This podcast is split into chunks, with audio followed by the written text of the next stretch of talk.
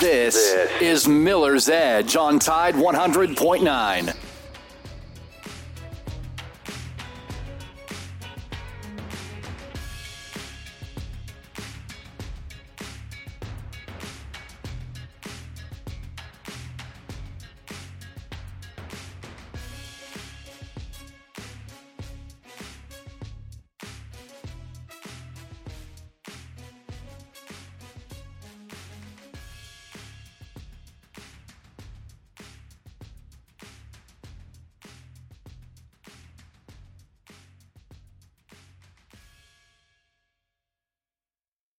Edge with Christian Miller, two time national champion and team captain for the Alabama Crimson Tide, and former Carolina Panther, and his father, Corey Miller, the pastor of pain, a nine year NFL veteran with the New York Giants, and University of South Carolina Hall of Famer. This is the Miller's Edge.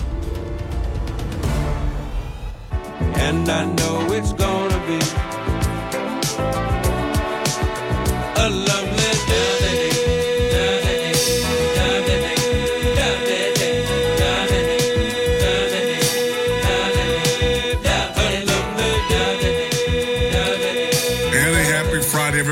Welcome into the Miller's Edge here on the Tide 100.9, 1230 AM WTBC. Hope you're having a wonderful day thus far as you get ready for another beautiful weekend down in the beautiful city of Tuscaloosa or Columbia, South Carolina, which is where I am, or wherever you may be. Listen to the program because we do it all over the great United States of America.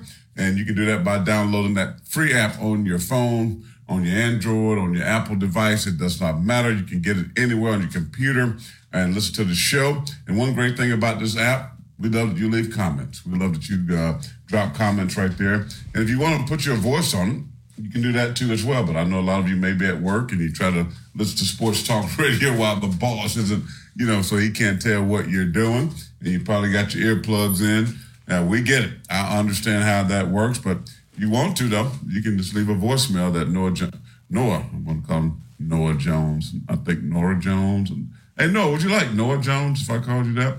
Uh, I'd be okay with Noah Jones. I mean, I mean that means you might be related to Nora. Johnson. Could be. I think I like Noah Johnson a little better. I think that has a better ring to it. I mean, okay, Johnson, you, you, know, J- Johnson is kind of like a bland name, very popular. A lot of people have Johnson. I mean, so I want to be part of the mm. monolith. okay. You know, just tell me what you want, what name you want. We can switch up every day. You know, because we don't want, you know, we have some stalkers out there. We don't want people stalking you. You know what I mean? They already know what the studio so is. So true. I don't want them finding all my pictures. You know what I mean? Because we know how that absolutely roll. We say hello to some folks there that's already popping up on the uh, YouTube machine. And of course, we do that every single day. We love the interaction on a Christian uh, has a way that he can talk to you during breaks. I don't know if I can. I couldn't even try to type in a message to say hello to you. So, uh, Joy Williams, what's up? He said, What's up, guys? John Jones, who's uh, down in uh, Aiken, I believe, is the guy that uh, owns a cigar shop uh, down here in South Carolina that I met at another cigar shop, the Maduro Room. Good friend of mine, Mike, owns that. Him and his lovely wife, huge Alabama fans, and bought a big box of cigars from uh, on our cigars to Tennessee week. So I know they might probably smoke those up. And uh, Sam said, What's up, everybody? Good morning to the folks there at uh, I'm Words. So appreciate you all diving in. Two, uh, what's the number for the show? 205 342 9904. That's what it is. You can call right there as well. It's Free Fall Friday. I don't have a whole lot of just stuff. We'll talk basketball if you're in the move. Alabama got another big one uh, this weekend, so we can talk about that. We can talk more about the transfer portal with Michigan, and we, we haven't really really gotten to it a whole lot with Jim Harbaugh taking the Los Angeles Chargers job. We could, I think, we'll talk a little bit more about that. What's the impact going to be? Will it be less impact? And when Nick Saban uh, retires, so we'll get uh, into some of that. I love to take some a lot, a lot of questions today, um, whether it be from YouTube, Tide 100.9 app. I love to get in some of that so we can spend some time uh, answer some of the because we have a ton of questions that we never even get close to getting to. So I love to do some of that here on a Friday since we don't have a, a lot on the docket for today. But have some fun. Uh, I'm hoping Noah would just turn up the jams, the beats, give me something that I could dance to, get excited about. You know what I mean? You're killing me with uh, those because I can't. it- That goes for a copyright on YouTube. So every time you do that, I got to mute it over here. But it's all good. I'll navigate. Well, it's called uh, bumper music. We have to have that called radio. Sports talk. Okay, but actual songs get copyrighted. So that's what I'm talking about. You Well, can have bumper talk to- music you need that's to not talk to copyrighted. Noah. You need to talk to Noah. No, no, no. I'm, I'm telling. Oh no, I'm telling you though. So when you tell them to play popular songs, since you want to be a smart ass, I didn't say what popular songs. I said give me something that I like that I can get I can get hyped up with. I don't care what the song is, as long as it's not Taylor Swift. I'll Because everyone pass thought it's on it. like- I'm, I'm tired of seeing her during the games. Let me just say this. She'd I don't know how you sure. feel. exactly. I, I, said- I don't know how you guys feel, but I was doing radio in Charlotte the other day. I do it weekly. Uh, Cal Bailey, WFNZ, and we're talking NFL. We'll talk some NFL playoffs, huge games, NFC Championship, AFC Championship this weekend. And there's no way in the world. I love Patrick Mahomes. I love Travis Kelce. I love what the Kansas City Chiefs have done as a football organization. Andy Reid, no doubt Hall of Fame, one of the best coaches there is in football. And I love them. But I do not, let me say this very clear. I absolutely do not want him to win, Patrick Mahomes, Andy Reid, Travis Kelce, and the others. I could not stomach watching the Super Bowl with the Kansas City Chiefs playing. I am sick and I am tired of Taylor Swift. I mean, I ain't gonna lie to you. For the record, I've been to a Taylor Swift concert, and it kind of happened by accident. My mother-in-law was in town, and some people gave uh, me the access to have, have the box. I had a box, guys, free, you know, food, drinks, everything, hot food, cold food. I mean, I couldn't turn it down. And it was Taylor Swift. And she was singing up on something that was just flying her across the Colonial Life Arena like the whole time. And she wasn't good then, like she's not the best singer. But now that she has inundated herself with Travis Kelce, I get tired of them showing the box. Now I'm tired of seeing the, the Kelce brother in there pounding beers with his shirt off and Walmart sweatpants. I'm sick of it. Sick of it. I don't know how y'all feel about that. Boo! I don't want the Kansas City Chiefs. I am Lamar Jackson, Baltimore Ravens, John Harbaugh. I'm about the business for them on this weekend. So let me just throw that out there to get the show started. Uh, real quick, uh, John tells me it's Iron Horse Cigar Lounge in Aiken, South Carolina. So if you're down in the Carolinas, on right off I-20, in Aiken, of course, known for horses and horseback ride and all that beautiful thing. Go see John over there. Uh, he's he's a good dude. Uh, him and his wife, huge. I'm Christian. When I tell you, huge Alabama fans, huge. They own a cigar shop uh, in Aiken. I haven't been to it yet, but um, uh, I met them several times. So uh, go by and check them out. Yes, they'll be there. Uh, let's see. They'll be at the, eight day game. You said R&R Cigars on Friday and Saturday. So they'll be in Tuscaloosa. So uh, uh, what's up, guys? Let me just say what's up. Hi, good day, good lunchtime, whatever you want to say. You're just all over the place. Uh, Taylor Swift, though, I will say that she she did kind of have her own thing going before Travis Kelce. To to be fair, you got to pay her respect. I mean, she she's been she's been selling records uh, for years and has been uh, at the top of the pop uh, game, if you want to call it, for years. Um, so I will say that, but.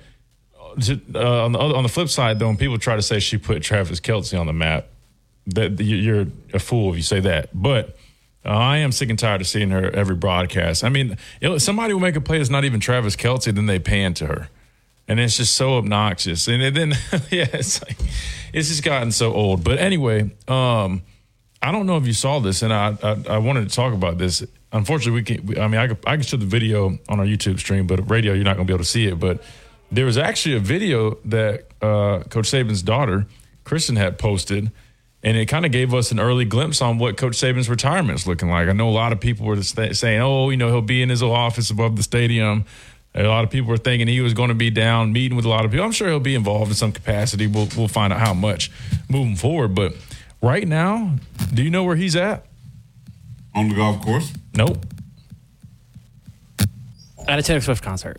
No, he's not at a Taylor Swift concert. No. No, it- it- it's- look, here, here's where he's at. He's at the beach, right? Which, you know, that's a good, some- I'm sure somebody out there No, I mean, he's in Jupiter, Florida. I No, mean- no, no, I mean, but I'm not, I'm not done yet. He's not. Is he on the beach? Uh, that's a see. Let me finish. Jumping the gun.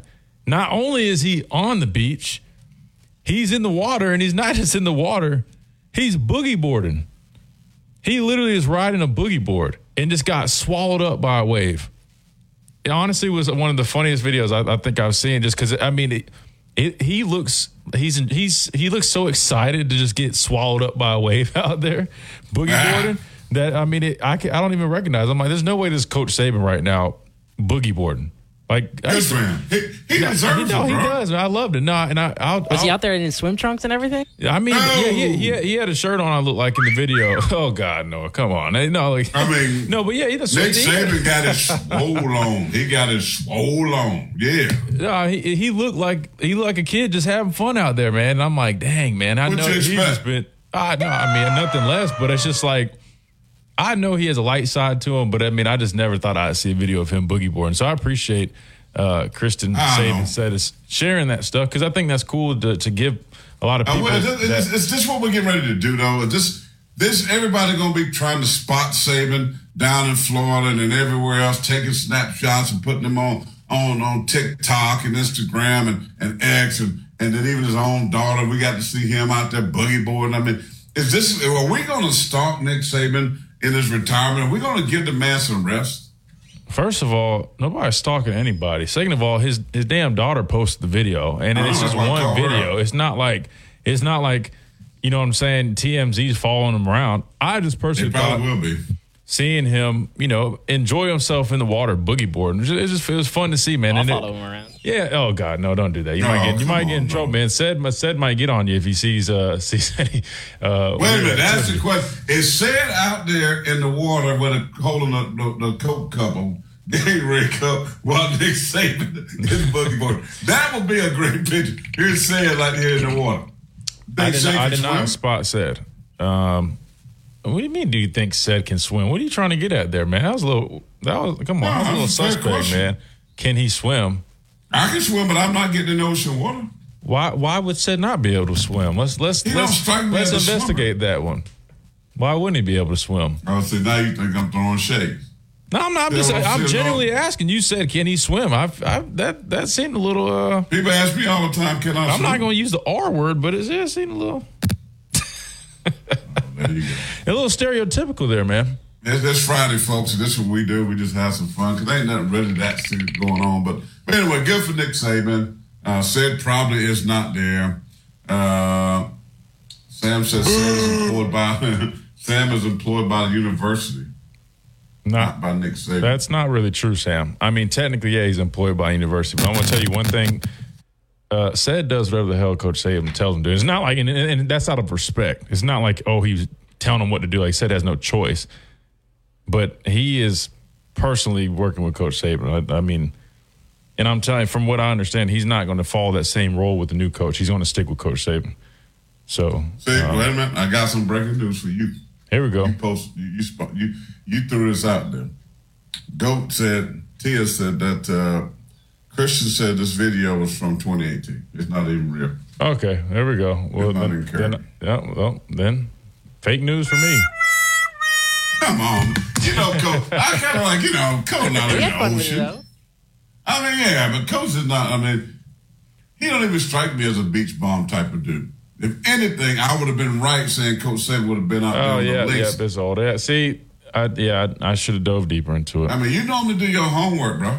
I normally do, but uh, look, like you said, it's Friday. My truck's in the shop. I've been running around, so I've been trying to figure all this stuff out. Speaking of that, there that, we go. I'm excited to pick it up.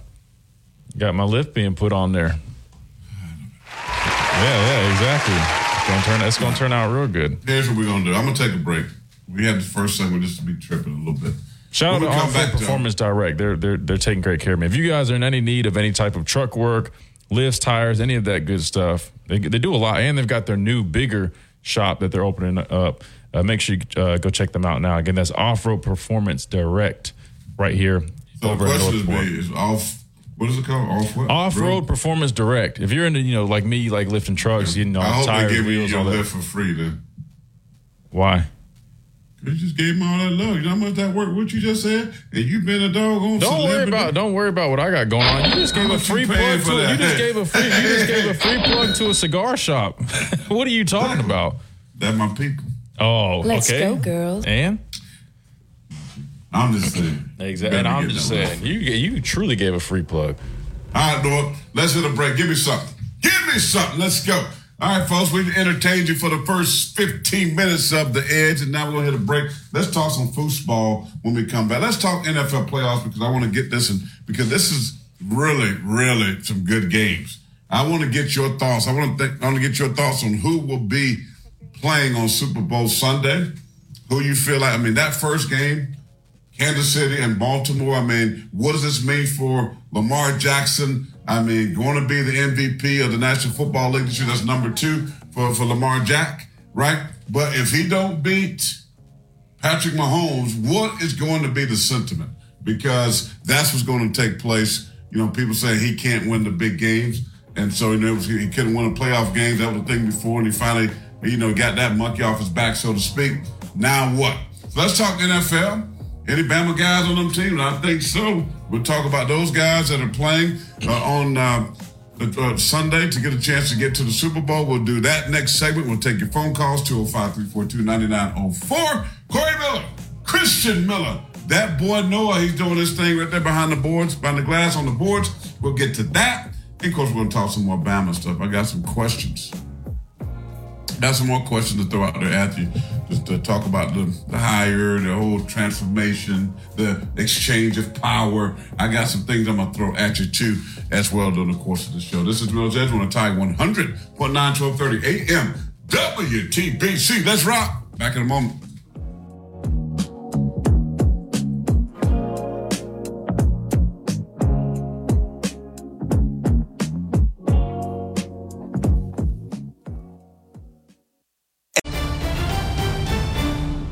Sunday, Westwood One brings you Championship Sunday. First, it's the AFC title game. Patrick Mahomes and the Kansas City Chiefs face Lamar Jackson and the Baltimore Ravens.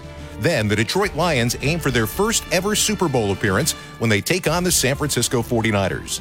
Doubleheader coverage begins at 2 p.m. Eastern Time.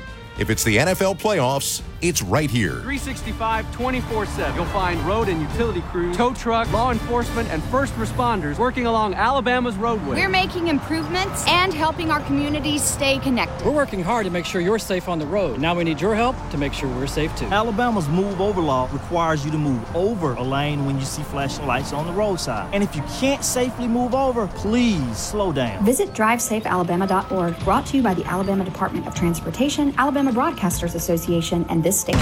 Tide 100.9 Tuscaloosa weather. The sky will stay mostly cloudy this afternoon and tonight with occasional showers. The high today 68, the low tonight 58. Tomorrow another wet day. Cloudy showers are likely. Maybe a strong thunderstorm passing through during the day. The high 69. I'm James Spann on the ABC 3340 Weather Center on Tide 100.9. It's 65 degrees in Tuscaloosa. This, is Miller's Edge on Tide 100.9.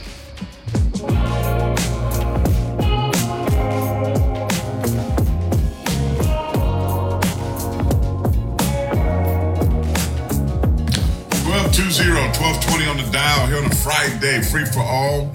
We'll go wherever you want to go. Don't matter to me. Today is a fun day. We like to hang out with you, uh, kick things around. We're going to talk some NFL in just a moment. But first, I must, as a South Carolina Gamecock alumni, I don't know what you were doing last night, about 7 o'clock Central Time, 8 o'clock Eastern Time, watching the Full Letter Network.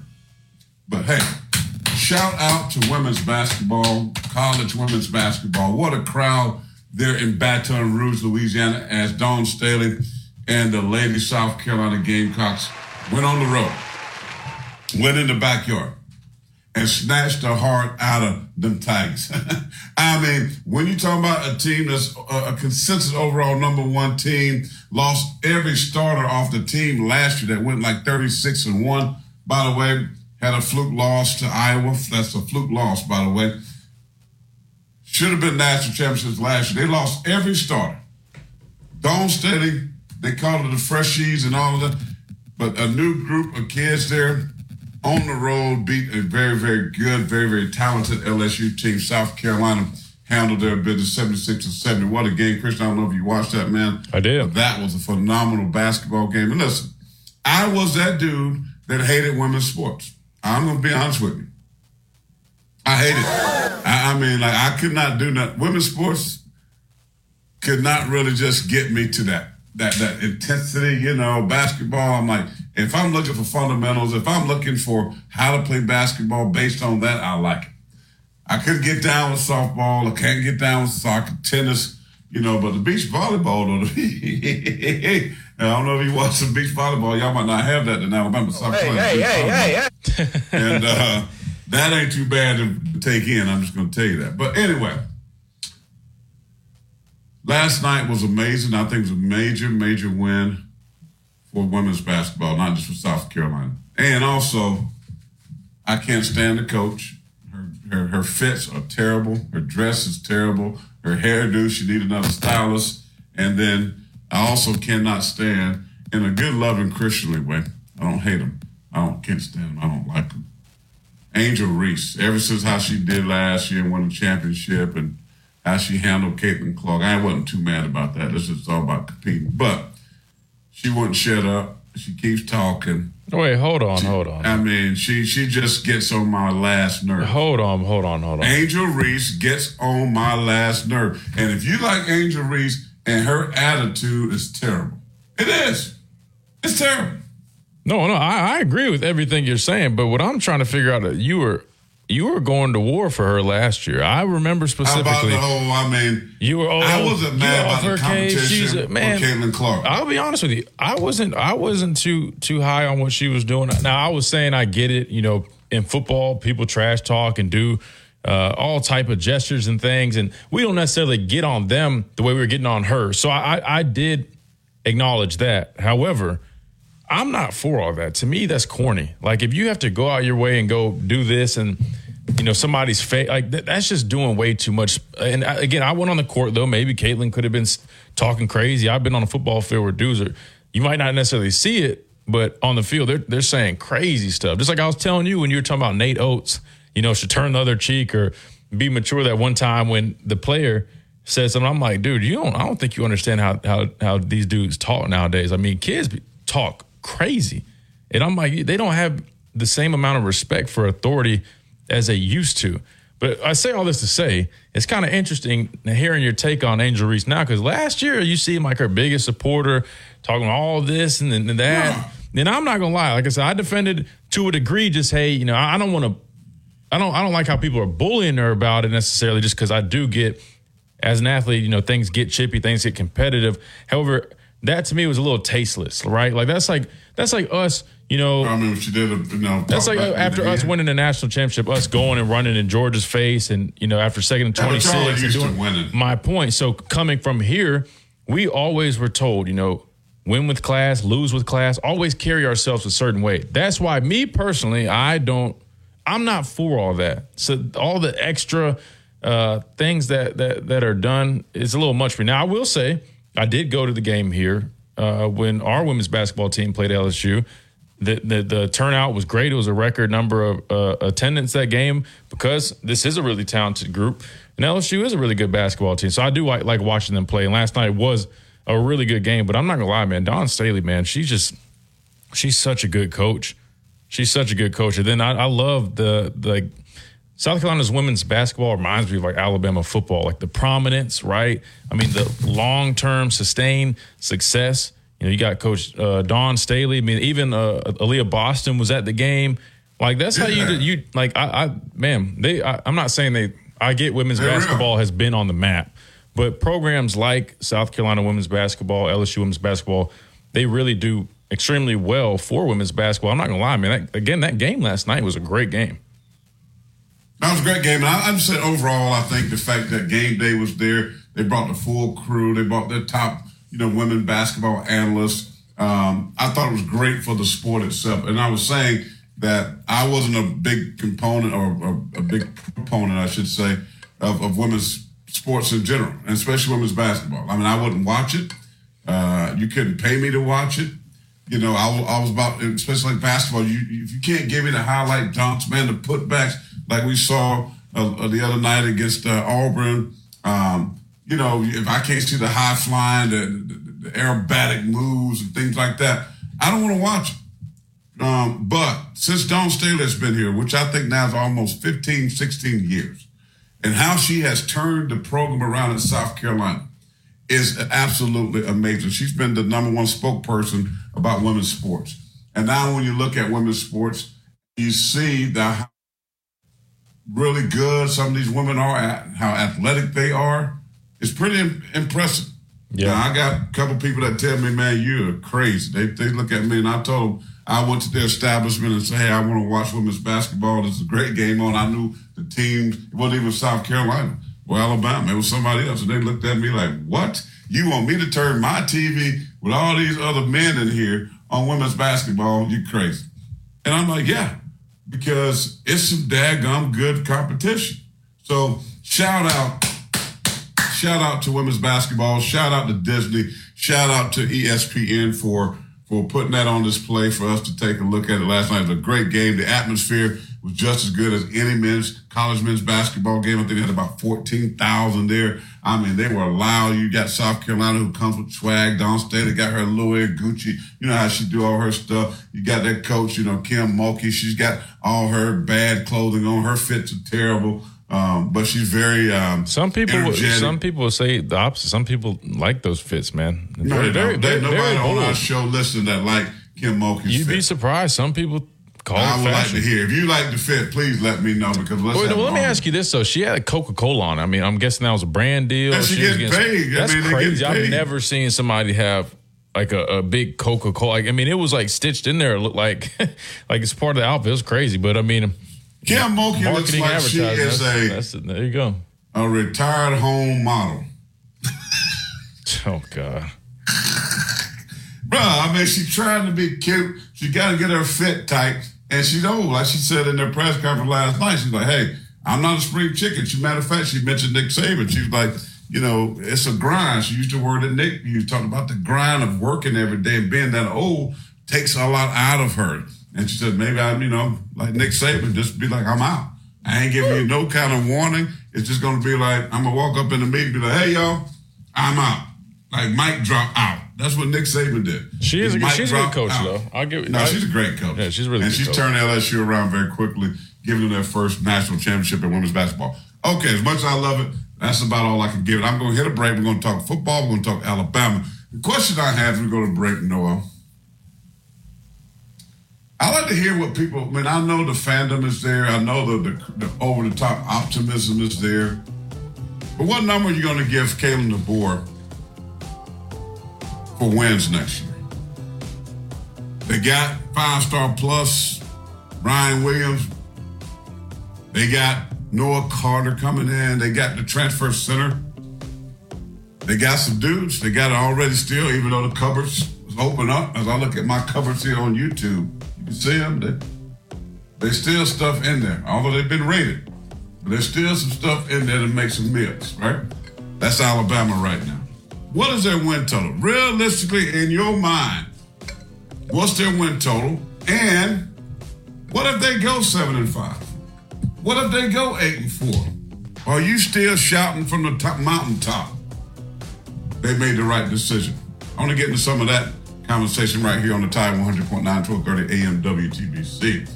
205-342-9904. We're sponsored by our good friends at the Good Feet Store. Go see Douglas and the company of people over there at Midtown Village. Try before you buy.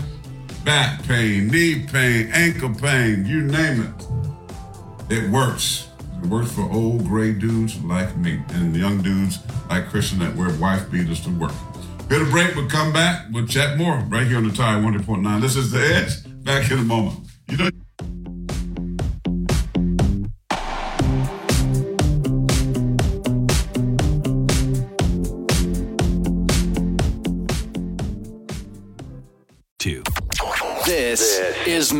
Miller's Edge on Tide 100.9. You used to call me on my cell phone.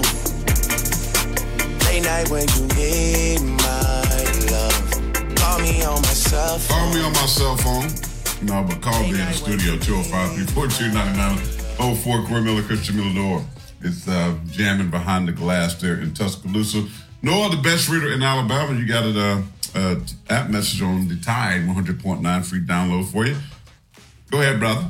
That's right. That's right. We got an app message from Buck. He has some interesting info for us, interesting stat. He says, Did you guys realize all the Final Four playoff teams changed coaches except Kirby?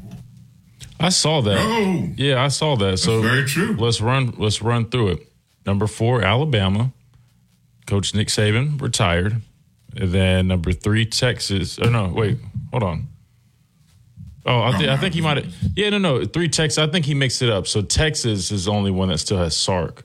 So number Oh, yeah, three, yeah. Texas has Sark. He stayed put. Number two was Washington. Coach DeBoer. He obviously left Washington to come to Alabama. Number one, Michigan had Coach Harbaugh, who left to become the head coach of the Chargers. So yeah, yeah. So yeah, I think it, that, he meant Texas, but yeah, that that is true. So three of the four coaches um, have moved. However, number two team went to the number four team, as in Washington, Alabama. So um, definitely, definitely interesting. But Jedd Fisch from Uh, Arizona to Washington. Washington, Kalen DeBoer went from Washington to Alabama. South Alabama's. Kane Wommack came Jim to Alabama. to the Chargers, which coach is still in the air. They have to wait seven days in uh, Michigan to be able to uh, put the job out or list the job. So it's going to be like next week, toward the end of next week, maybe, that they could list that job. Which many people believe that's going to be Sherrone Moore. Uh, that's going to just uh, kind of move up. yeah, and then All right, the question I, I'm sorry, go ahead. No, no, I was just saying. But then you think about it. I mean, it goes even further, and you start. Kane Wommack left South Alabama. Major Applewhite gets promoted to head matter. coach. We don't we don't care about the group of five on this show. Okay. Still, I mean, still some change, but I know, but I you think anybody really concerned about yeah, I was about- it's just like playing musical chairs. All right, go ahead. Um, who going well? Major Applewhite though. He played at Texas, right? Uh, I don't remember. I mean, Texas, Oklahoma. not- I just know I, he he was here at Alabama when I was here. Um, good dude, good coach. Uh, so that was good for him. Good opportunity. But the question I, I asked before the break was, "What's your number?" I mean, what's your number? I mean, you can give me. Uh, I'm fan, fan, fan, fan, man all day long. Okay, and uh, eleven and one, 10 and two, but is ten and two really realistic? Is eleven and one really realistic for Alabama football? Even when there's a lot of un- unknowns for us here in Tuscaloosa. Um, I'll just tell you what I'm, I'm thinking right now. I feel like Alabama's going to go eight and four, nine and three. So my number that I would put on Alabama is eight point five. With the schedule that they have, with all the new pieces and the new coordinators and new coaches, what the in the SEC, I think right now, which a lot of the games that they have to play on, the tough games are on the road at LSU, at Oklahoma, at Wisconsin, at you know, uh, at uh, what's the other one I'm missing? They got Georgia at home, At Tennessee. at, home. at Tennessee, at Missouri. No, Missouri's Um, home. Missouri's home. Okay, I'm missing one. No, you're not. You, you said at to look it up. Oklahoma, at Tennessee, at LSU. Okay. At Wisconsin. There we go. So, with all of that, new coach, I, I don't think it's going to be a step in, pick up where we left off, 10 to 2 type year playoffs. I think they're going to be on the, the edge of that 12, that 11, 12, 13, 14, 15. I think 11 through 15 would be my right now opinion of Alabama football. Like they're going to be ranked anywhere from 11, which means playoffs, to 15, which means they might need some help. So I, I think I, that's why I'm saying eight and a half, um, nine and three is kind of my idea of what I think they, they can get to. Um, so I'm not going to say be a 10 and 2 guy. I'm going to be a eight. I think the over under is eight and a half for me. So where do you feel on that? 205 342 9904. Let's take a phone call. We got Mike in Opelika on the phone. I hadn't talked to him in a skinny minute. Mike, how are you, sir? I'm good. I'm so glad they wised up and gave y'all two hours. But the only thing with that is every time I try to call in, the phone's busy. So uh, y'all are doing a, a great job. Hey, I wanted to change the subject real quick. I want to talk about the NFL playoffs, someone sent me an interview, and I don't know if it was a sports handicapper or something. But he was telling me, he was saying in this interview that the NFL really wants Kansas City in the Super Bowl. Just viewership, the Taylor Swift angle, and all of that. And he said that they'll pick and that they did pick a head referee that when he refs games, the visiting team wins, I wanted to say 55, 60% of the time. And you played in the pro. Do y'all think that's possible that the NFL would do that? Do you think it's just a coincidence or Hmm. Well, my, I tell you, that's a tough question. I, I don't think so. I, I think you know, if you look at it from the business model, just as far as Kansas City, the day that I opened the show and I said I do not want them to play, just from my viewership, I'm tired of seeing Taylor Swift. I'm tired of seeing all the, the panning of the camera to the box, and I'm tired of seeing her. Oh, you got the video on the golf cart getting to the game. You know, I, I get it. I get this. What does she got? 20 million followers or something crazy like that. And all of these, Swift, yeah, all of these Swifties love seeing her at the game, and you know they are, you know, crazy about her. I get all of that, and from a TV standpoint, how that brings money, right?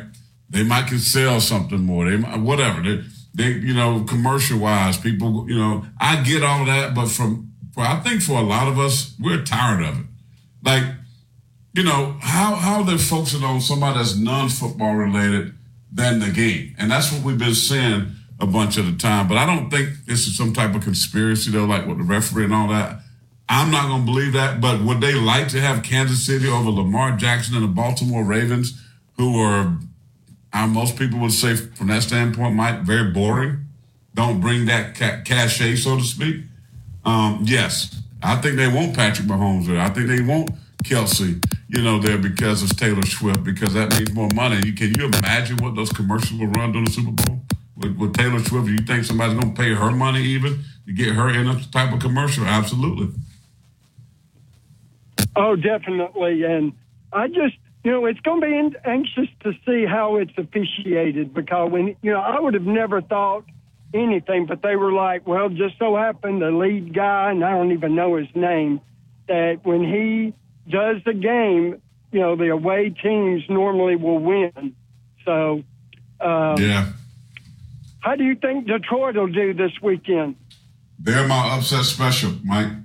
I, I tell you, Dan Campbell, you know, bite him in the kneecaps and his attitude, man. Listen, uh, I love Detroit. I love, you know, Jared Goff playing extremely at a high level. I love, you know, of course, the former Bama players, Jahmyr Gibbs, Brian Branch, who, by the way, love Will Anderson, but Brian Branch should have been the defensive rookie of the year. Um, you know, Jameson Williams is there. Uh, they're a good football team. I know Aaron Glenn, the defensive coordinator, played in the league a long time.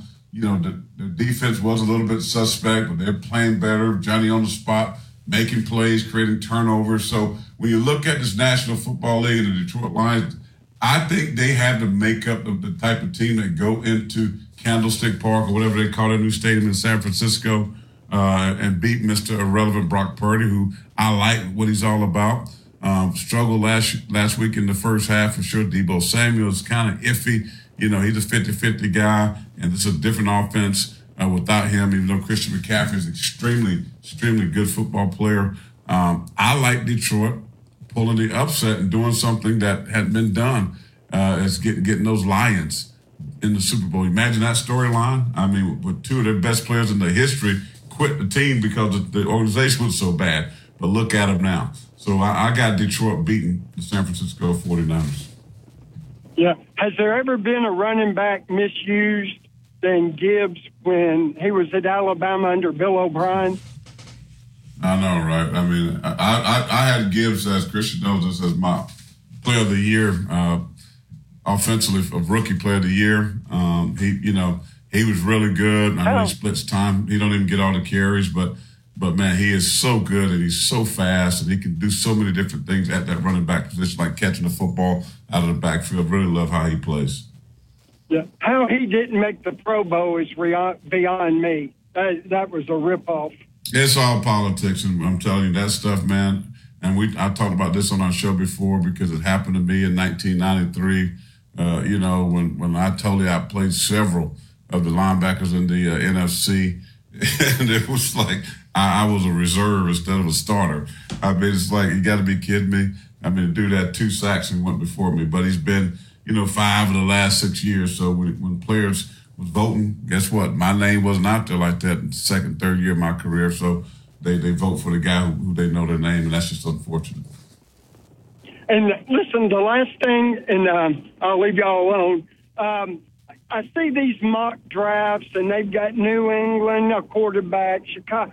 Why don't these teams realize you got to surround your quarterback, whoever it is, with talent? I mean, if I've got a first three pick, I'm getting Marvin Harrison Jr. I mean, Brock mm. Purdy is a perfect example. He's a good quarterback, but you surround him with talent, and look what you got. And I just don't get they'll just pick these quarterbacks, don't give them anything to work with, and two years later they're going to draft another quarterback because they think they, you know, they drafted a bust.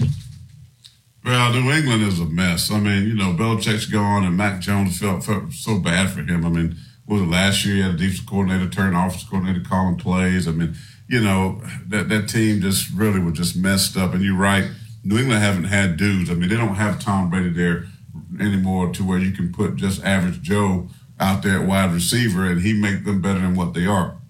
You don't have that guy, so you got to have playmakers on the outside. New England haven't had that in a while. Um, so a team like that, who knows? You know, Jerod Mayo, former player, played at Tennessee, I believe. Uh, now the new head coach, you know, he'll he'll find an offensive uh, uh, innovator as a play caller, get some dudes in, and I think there'll be a much more uh, complete team, I should say, uh, coming up this year. Mike, thank you so much, man. Good to hear from you, brother. There it is. That's Mike from Opelika. Appreciate that. Hear from him. We got Ron. Ron, you're up next year on the Miller's Edge. Go ahead. Guys, how are y'all? Doing good, well. How you doing? Good, good. Good to talk to you. Uh, you too, you as well. Before, before I get to the main reason for my call, which was to talk about the schedule and the record for next year, Christian, uh, loved you when you was playing, buddy, and, and love y'all shows you need to give your old man a little uh, little leeway there. I yesterday afternoon you was getting on him pretty bad when he was trying to talk about recruits and development, and I thought he was making a good point, but. you were trying to give him a little too much Well, no, I, Yeah, I, I well, appreciate first, it, first, yeah, first foremost, I appreciate it, Ron. Second, no, I, I wasn't giving him a hard time. He was what I was trying to make sure that he was understanding what people were saying about the comparison to Julio.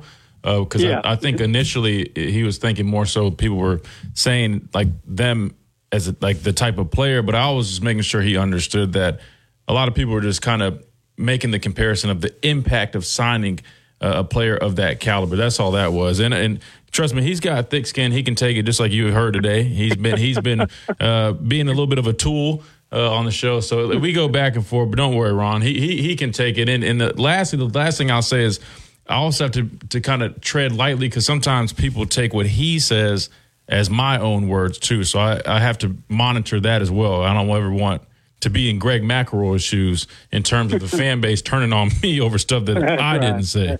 So that's all that That's right. Yeah. Okay.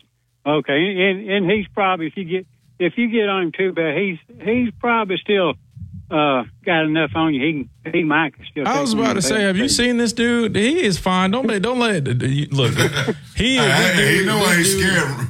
Oh, you know, oh, oh, I didn't say you know I was I ain't scared. scared No, now. no, you know, no. I put these. I still put these. I was these about to deuces on. say, Ron, he, he, ain't, he ain't no lead. Just me. He might be getting a little bit older, but he still got his size to him. So he he's tough. He'd be good. I'm back in the gym after my. I'm back in the gym run after my stroke now. So I've been. Uh-huh. I've been three All right. days this week, man. I'm. I'm I lost. I'm. I'm gonna say probably 25 pounds. My goal is to lose 70 pounds. I hear you. yeah. I'm on it. I'm Stick on it with again, it. buddy. You'll do. Yes, sir. Yeah. Praise God.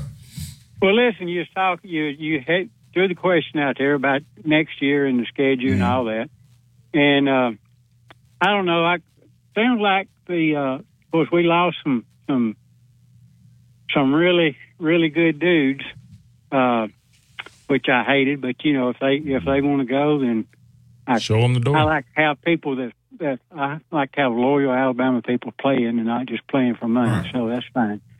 Uh, but I, I I think he's probably going to get. He's bringing in enough talent and got enough there in the wings. He ought to be able to do a, at least a nine and three or better. I think a nine or a ten win season. I think would be a would be a reasonable expectation. I think most people would be happy with it, and it'd probably get us in the playoff. And then you never know what happens. Yeah, and I'm I'm I lean uh, towards your side of things, Ron. I, I think uh, if you could nine nine and three, 10 and two is, uh, can, in my opinion, completely doable. Right? I, I just Yeah, go and I look at the schedule, and, and to my dad's point, you do have those tough road games. Now, if we were to flip this schedule with last year's schedule, I'd feel a lot more confident throwing down that ten and two prediction. It's just when you Oh, look yeah. at it and you got Georgia coming here, and it's that's a revenge game for them. That you you know that's tough. Then the week before that, you got to go play Wisconsin on the road. Not saying Wisconsin's the greatest team, but you're going on the road and playing against a, a solid program early on in the season. Again, keyword early on. That's only week three. Now we saw the growing pains that this team went through this past season. You know, with the changes and whatnot. Again, Jalen Milroe's got a lot more experience now. But still, you got a whole new coaching staff. Things are a lot different. You lost a lot of guys, and you have a lot of youth. That's the, what I'm looking at. You got a lot of youth in terms of Yeah. the secondary cornerback positions, right? Guys are going to go through growing pains. That's inevitable. That's right. So you just got to be realistically th- thinking there. Um, but then again, going on the road at Tennessee, at LSU, those are two of the loudest environments I've ever played at in my five years here. Then again, going on the road to face Oklahoma a couple weeks after LSU. So definitely they got their work cut out for them. But I, I believe that we still have a lot of good talent, even though we lost some key pieces and some very talented guys. I think you've got plenty of guys uh, to play with.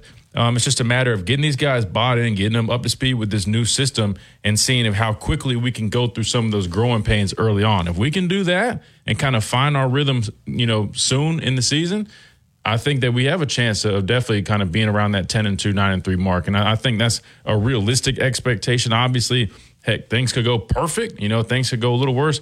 Who knows? But again, I think there's just a lot of things that we just have to see play out. And I think we'll have some more answers as time progresses. You know, even after spring, I think we'll have a little bit more of an idea. We as we go into training camp, you know, that portal is going to open up after spring, and we'll have some more ideas on kind of who this staff might want to bring in. They might look to fill some more holes, and um, I think as we you know inch closer to the season, we'll kind of have a lot more answers. Question, but I'm excited, Ron. I'll be honest with you. Even just starting with spring ball, I can't wait to kind of see how things start to take shape and how things look because there's a lot of a lot of fresh energy right now with this program.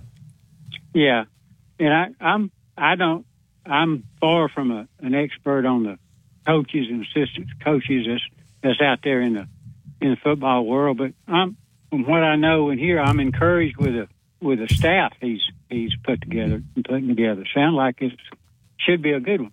Yeah, no, I, I think I I think, think offensively they're good for sure. I, well, my my only question, Ron, is the defense. I'm just, you know, Yeah. I'm still not sold there just yet. I gotta I gotta see. I mean, you can't take away what Washington and their offense has done under Michael Penix Jr. and especially last year, the last couple of years, and and I know his prowess, at, you know, at the other schools. But I, you know, defensively, uh, we got to wait and see. And we've lost a lot of major pieces there, so uh, that has to be fixed, right? And so you know, in this this league, the SEC, and how important it is to win in the trenches and stopping the run. You know, can they put something together to be that that defense again? Is kind of my only question. And uh, Christian men- mentioned the spring, uh, spring practice, and uh, this has probably been mentioned, and it probably will a lot more, I'm sure. But yeah, I think it'd be good if we could do our new coach like we did Saban when he came in. we- Everybody could really turn out, especially for his first spring game, and show show Yeah, support and enthusiasm for him. I think that that'd go a long ways too.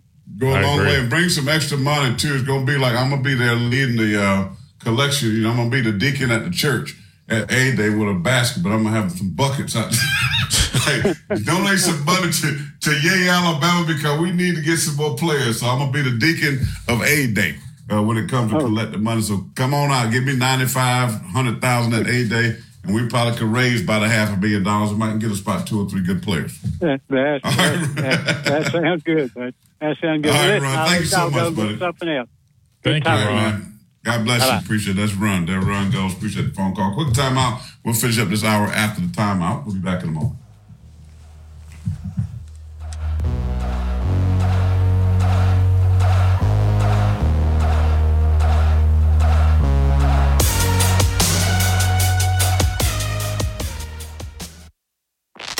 Coming up, Coming up on the game with Ryan Fowler. Coming up on the Friday edition of the game, we'll do Free for All Friday, sponsored by Brian Harden Construction. A great guest lineup. We're going to take your phone calls as we continue to explore more about the Kalen DeBoer era in Tuscaloosa. We'll do that starting at 2 p.m. here on the game on Tide 100.9, 1230 WTBC, your home of Alabama Crimson Tide Sports. The longest running sports program in Tuscaloosa. The game with Ryan Fowler. Weekdays from 2 to 6 p.m. on Tide 100.9 and streaming on the Tide 100.9 app.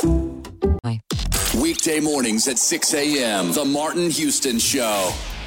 Join the Martin Houston Show powered by Max Sports on a Monday edition of the program. We'll add Kennington Smith III of The Athletic to the conversation. We'll review Bama's big weekend versus LSU. Did they keep it rolling against another set of Tigers? We'll talk about that. And of course, at the top of the menu will be Kalen DeBoer's uh, weekend and what happened with the Crimson Tide football program. We have those conversations and more. And the phone line is always open at 205 342 9904, the Alabama One hotline. We'll talk to you on Monday. Roll Tide. Catch the Martin Houston Show from 6 to 7 weekday mornings on Tide 100.9. Tide 100.9 Tuscaloosa weather. The sky will stay mostly cloudy this afternoon and tonight with occasional showers. The high today 68, the low tonight 58. Tomorrow another wet day. Cloudy showers are likely. Maybe a strong thunderstorm passing through during the day. The high 69. I'm James Spann on the ABC 3340 Weather Center on Tide 100.9. It's 66 degrees in Tuscaloosa. This, this is Miller's Edge on Tide 100.9. like this. Yeah. Now, to all the ladies in the place with style and grace, allow me to lace these lyrical douches in your bushes. Oh, yeah, welcome back. Here on a Friday. Back to the Miller's Edge. 205 342 9904. A little uh, Biggie Smalls there for those that don't know. That's Biggie Smiles. That's one of my favorite, um, not Taylor Swift. Don't call me a Swifty, but call me Big. a big. All right. All right, listen. Did you Why see we the- sleep? We're you see sleeping these- on gun. You- no, I was going to say, did you see the comments of kind of responding to your uh, question about the record? I see a lot of 10 Yeah, and yeah, 2s, I'm- 9 and 3s, 10 Well, and that's 2, 11 and 1, 9 and 3, 11 and 1. That's, I'm a nine and three guy. I'm eight and a half. I'll take No, no, over. that's not where you're. You, nobody's. I say uh, my over and under between oh, is eight and a half. I'm taking the over. Nine and three is where I think they'll land. I said somewhere between eleven and fifteen as far as the rankings on that cusp of making the playoffs. That's that's kind of what Ryan was just saying too. I can't give them ten and two. I mean, I got the schedule pulled up. We're gonna hit the next hour. Just hold on to that thought. But I want you to think about this. You know, somebody down the street is doing some good things, but ain't nobody talking about this though. We need to talk about it. Lane Kiffin pulled off the biggest signing of the transfer portal, right? Yesterday, Ole Miss announced that they got commitments from offensive line Julius Buelow and Nate Kalepo, both offensive linemen, starters from that Joe Moore award-winning offensive line. We got the center, but Kiffin got two dudes. One of them was a was- guard. It, I'm not sure about. Let me uh, let me look at the other guy. We probably could. They If, got two if, starters off the Joe Moore award-winning offensive line. if if one was a tackle, I, I would say we missed out. The the guard. I mean, I'd take Jaeden Roberts and uh, Tyler Booker over. I know they're on the Joe Moore award winning, but I, I like Jaeden Roberts and Tyler Booker and their physicality. Now there is one thing that I'm curious of, and I meant to bring this up earlier in the week. I am interested in seeing how Jaeden Roberts and Tyler Booker, you know, perform in this new scheme. The reason I say that is if you watch Washington, I talked about when we got Parker Brailsford, so much movement that is required, right? I mean, they, they constantly are pulling mm-hmm. centers, guards, tackles, right? And it's not just in, in run plays. I mean, they like to pull for pass pro, so that you got to be very mobile in this scheme. And I'm not saying those guys aren't, but I know there. I would probably classify classify them more as maulers, more power running type schemed linemen, in my opinion. At least you know Tyler Booker definitely. You know he's definitely a big big body. But, you know I mean Tyler Booker's like what almost 350, I think. Uh, Jaeden Roberts seems a little bit more kind of build wise, but also know when I was talking to some folks, they actually said that like one of the reasons you know he was not necessarily playing as early, but I think they were saying that he kind of struggled to move as well. I mean, he's definitely really strong. With that being said, I will be curious to see how our guys kind of adapt to that because you and I both know. I mean, a guy could be elite in one scheme because he does something so well, but then you put him in another scheme, you're asking him to do things he's not necessarily the most comfortable doing, and sometimes you see them take a step back. I don't think that's going to be the case, but I am curious to see how uh, their game translates to this scheme. But knowing these coaches, I'm sure they also will adapt uh, with their personnel, like we've heard them say. But that's just something. Well, I think it's going to be a more. I mean, because I'm really one of the things I'm holding, and I'm keeping a receipt for Kalen DeBoer, is the fact when he said that he is not about you know uh, imposing his scheme so much on on the offense. He's about building around the talent level in which what he has. So when you look at who Alabama is right now, right, and what they have, especially coming back, they are a, you know, I think the running game is a heavy deal. They're not going to be the Washington what we saw in, in the college football playoffs. They're not built that way. I mean, Jalen Milroe's not built that way. I was going to So ask you about that. I was going to ask Yeah, you how you see him fitting in this scheme because No, no, no, no. I don't see him fitting in the scheme. And we're going to talk about this. We're going to stop our break. But Milroe don't fit into Kalen DeBoer's scheme, right? So we'll talk about that, and I'll tell you why he doesn't fit to the scheme and what needs to happen. I'll give you my opinion on that and get Christians as well. We got to hit the top of the hour break. Plus, what is your number? Mine is nine. Regular season, nine and three for the Tide. I think they lose three games and I think they will be one of the last 10, 11, 12 when it comes to playoffs. They'll fit somewhere in there, in my opinion. What is yours? I hear from you on that. We'll talk about the scheme. Does Jalen Milroe fit? What's your thoughts on that? Take your phone calls and all of that good stuff. We got one more hour to go. Sit back, relax, and enjoy this ride here on a Friday as we listen to the radio by Noah. Back in a moment.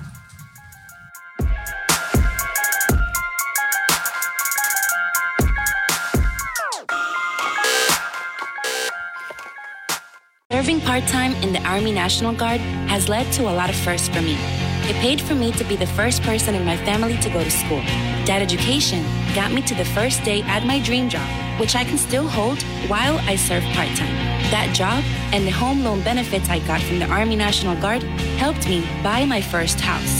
I also know that I will be one of the first to respond if my community ever needs me. Sponsored by the Alabama Army National Guard. Aired by the Alabama Broadcasters Association and this station. WTBC Tuscaloosa and W265CG Tuscaloosa, a town square media station. Tide 100.9 and streaming on the Tide 100.9 app. From the Fox Sports Studios in Los Angeles, here's Nick Cope. In the NFL, the Ravens are activating all pro tight end Mark Andrews off injured reserve, and he is set to play in the AFC Championship game. Former Chargers coach Brandon Staley is interviewing for the Packers and Dolphins defensive coordinator jobs, and ESPN reports Staley has drawn interest from the Rams for their opening as well. In the NBA, reports say former Grizzlies and Kings head coach Dave Joerger is joining Doc Rivers' coaching staff in Milwaukee. Men's final at the Australian Open is set. It'll be Jannik Sinner against Daniil Medvedev. Sinner upset world number one and defending champ Novak Djokovic in the semifinals. It was Djokovic's first loss at the Aussie Open since 2018. He called it one of the worst Grand Slam matches he's ever played. And in the Premier League, Liverpool manager Jurgen Klopp announced he will leave the club after the season. Klopp saying that he is running out of energy for the job. This, is Miller's Edge on Tide 100.9. I was going to tackle it. I'm cool on it.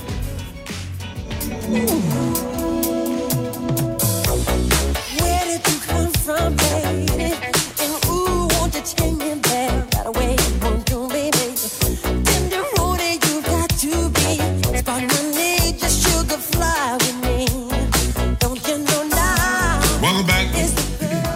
perfect time. It is a perfect time. What about those sounds from Michael Jackson, the best artist to ever live, right there? Michael Well, except for Taylor Swift. Jackson. Come on, Swi- the Swifties will uh, respectfully disagree with you on that one. Nah, Michael Jackson. Man. Y'all ever? Y'all were so young though, but Michael Jackson was that. I like dude. Michael Jackson. I probably did get to really enjoy, you know. Come on, girl. Oh, whoa, okay. I probably didn't get to enjoy it, you know, to the extent you did. You know, you were there for his prime, right? But Let's go, girls. Yo. Uh, um, Michael was a bad boy. Quick though, shout out, not so much, but give flowers and acknowledgement to former Alabama coach Paul Bear Bryant. 41 years ago, he passed away. Uh, 41 years, a, that seems like not that long ago, but been a minute, 323 wins, 85 losses. Uh, he was 232, 46, and 9 at Alabama. He had six national titles, uh, so 14 SEC titles, 29 bowl appearances, and three-time coach of the year for the Bear. How about this record? 72 and 2 at BDS, Bryant Denny Stadium. So we uh, lift up uh, that name. Uh, I don't remember him like that, but I know all about him because we heard and read everything about those accomplishments. Um, but um, what a coach, Paul Bear Bryant, 41 years ago, he left us here. All right, 205 342 9904. All right, here we go. Bama football. What's your idea of what the record's going to be? I got over under eight and a half. I'm saying nine and three. Uh, and it depends on what happens. I think it's going to be a. Tra- I think it's going to be a traffic jam at nine and three. So I think it's going to be like who'd you lose to, straight to schedule, that type of thing. You know, we'll be arguing who should be. Who should be in the playoffs? I'm assuming you meant. I think you might have cut off for a second. Kind of things probably will get muddy. Um, College football players, I hit the mute button. there you go. So 10, 11, and 12, who's going to be those teams? I mean, you know how we argue about the, the four and how everybody went crazy about Florida State not making it blah, blah, blah. Florida State fans, you had politicians, uh, you know. I mean, it was crazy, right? Well, I think we're going to have that same argument. I think Alabama's going to be in part of that argument again, but this time, are they 10, are they 12? You know, that type of thing. So I think we'll see uh, what they're going to be. Love to get your thoughts on that. Don't forget to download the Tide 100.9 free app on your smartphone or on your computer. Love to hear from you there. Now, we were talking about Kalen DeBoer uh, and Grubb. Offense at Washington, dynamic the last couple of years, very, very good last year. How does this affect Jalen Milroe?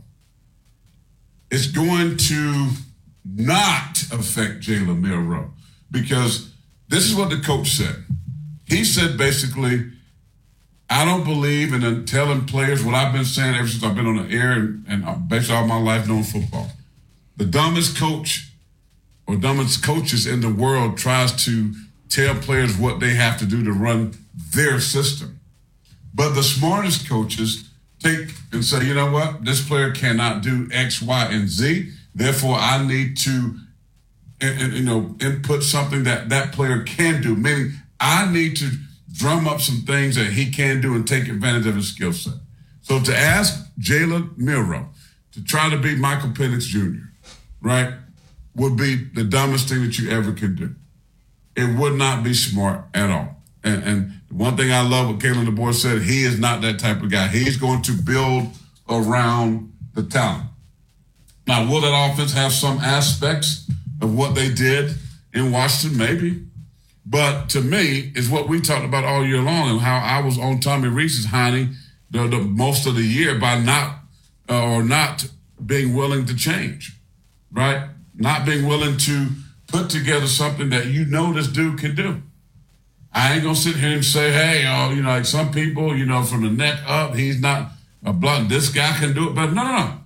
You look at your quarterback room and you say, you know what? This is the best dude. Like Nick Saban said, the cake came out the oven, and that was the best dude that, and, that gave us the best chance to win the football game. Milroe. Now the coordinator should have said, okay, well, this is what he does great. Then this is what I need to call. This is what we need to run. This is what, and I put together plays based on that. And that's the one thing I'm really looking for because if Kalen DeBoer is smart, he looks at this freaking Ferrari of a quarterback that runs a 4 3 and 230 that can throw the deep ball, one of the best deep ball throws in the country, right? Now you hope you have a better offensive line that gives him better protection. Let's remember, guys, that Alabama offensive line was putrid last year. Let's be honest. They weren't good. They won what 139 in, in, in pass protection rate. Last year, 40 mid upper 40s in sacks. Alabama, you kidding me? So can they be better offensively? We ain't talked about it, but who's the offensive line coach and what he's about? Let's look at his resume. Let's look at his history and see what these dudes are going to be all about. Because that's the one area we can sit and say this, this, and this is good. But the offensive line, two of them, I, I, I love Booker and I love Roberts, and but they were part of a, a bad offensive line. They were part of an offensive line that one was 139 in the country. So whose fault is that? Is that is, is that Eric Wolford's fault that's gone now? Was it the players? You talked about the size of the players and what Washington, what we saw of them, they like to move their guys around. They like to pull their guys. Oh yeah, they're going to have to lose So- some weight this offseason. Right. They're going right. to get so into that's better shape. on uh, Ballou, the strength coach, of getting them down and getting them more athletic, more agile, more better in space, right? Because Yep. that's what they're going to need to be. So that being said, Christian, my whole thing is this, man. If Kalen DeBoer is not willing to change and he tried to make Jalen Milroe be Michael Penix Jr., we got a problem. And I know a lot of people are sitting there going, well, shoot, man, he's got Austin Mack. He's got, uh, you know, Ty Simpson. He's got all these guys that are sitting there waiting. Well, they can be that guy. But right now, they hadn't proven that they're the best quarterback in the room. Right. Best quarterback in the room is Jalen Milroe, who has one of the top three or four odds in the country to win the Heisman Trophy. So the smart coach said, hey, I got this guy for a year. Okay. This may not be what I want to do offensively. This may not be my whole thing, but smart coaches say, this is what I got. And I know this dude can sling it 70 yards and he puts it on the money. I know this dude can run RPO game. I know I got some good tight ends. I got some good slot receivers that can work the middle of the field.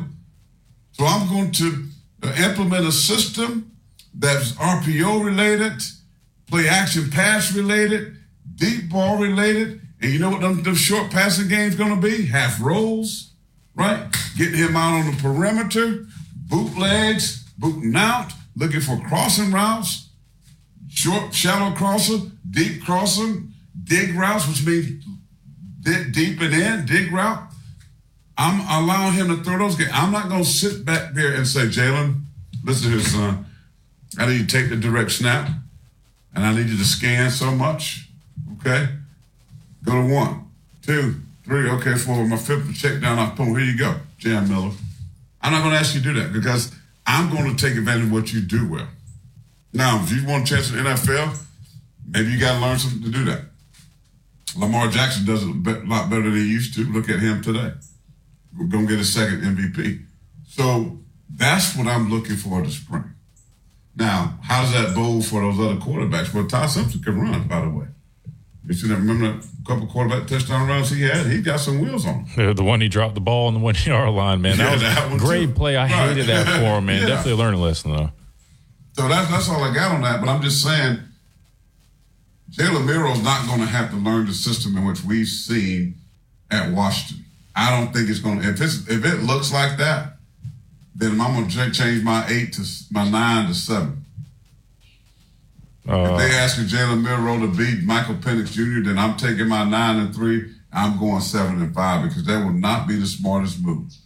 Because Well, they Try to see- Tommy Rees asked them to do that a lot, and they made it to the playoffs. So I, I think that's a little bit of a stretch, but yeah, but we got a more, a difficult, more difficult schedule. that's fair. But uh, what I'll say is though, I do think that Jalen's definitely going to progress more as a player. You know, as a quarterback this offseason. Uh, I still don't think it'd be smart, like you're saying, to necessarily make him do the same things they expected out of Penix at Washington if that's still not where he's at with his development. Uh, but knowing this staff, they seem to to do well when it comes to developing guys and, and getting them to uh, play to their strengths, and that's what Coach DeBoer talked about. So I, I think that's what we'll see.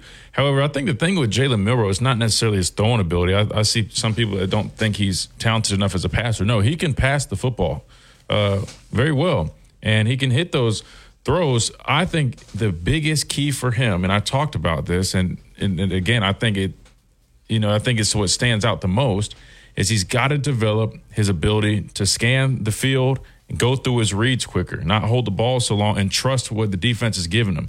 That's the biggest thing. It's not anything about. It's not nobody saying that he can't do it. Nobody's saying it has anything to do with his intelligence. It's just a matter of, as a quarterback, we all know you've got to be able to see what the defense is giving you.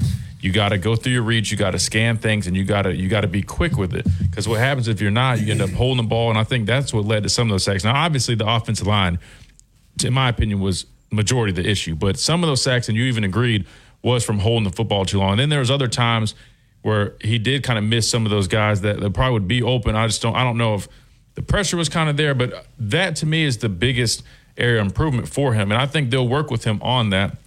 But nonetheless, I do think they'll find a way to get the most out of him. And I'm I'm expecting um, some big things from him this upcoming season because again, we we we thought he would do well this season. He ended up doing uh, doing well, probably overachieved in a lot of people's opinions. But I'll say this though: if you watch Washington's offense, yeah, they do a lot of the drop back pass and, and stuff like that, but they also they they utilize screens a lot to set things up, right? They like hitting, you know, their tight ends uh, in the middle of the field and, and different things they, they have crossing routes. They, they, they, it's not just like drop back, you know what I'm saying, five step drops. It's they do a lot of different things, right? And so I, I think we'll see a lot of those things, and I think that will help Jalen Milroe out um, as he continues to progress. So I think it actually will work out well. But I was curious on your thoughts on that because um, I do know that technically him and Penix are different types of players, and that was kind of a question that a lot of people had. How does he fit into this? And I think we both kind of answered that in terms of we expect them to kind of shift things a little bit, tweak it to him, but also I think they'll actually help him out a lot. I think him having a, a coach like you know Coach Grubb to, to really help him develop will be great for him, and I think we'll see him elevate his game this upcoming season. Well, the best thing, the best thing that uh, Caleb boys have done is got the center. We all agree to that because that was a mess. That was a hot mess, especially in the uh, Rose Bowl. But listen, I think I think they're going to adjust his offense more than just a little bit. I mean, because Michael Penix couldn't run the ball. And they ran Michael Penix some. We saw that some against Michigan.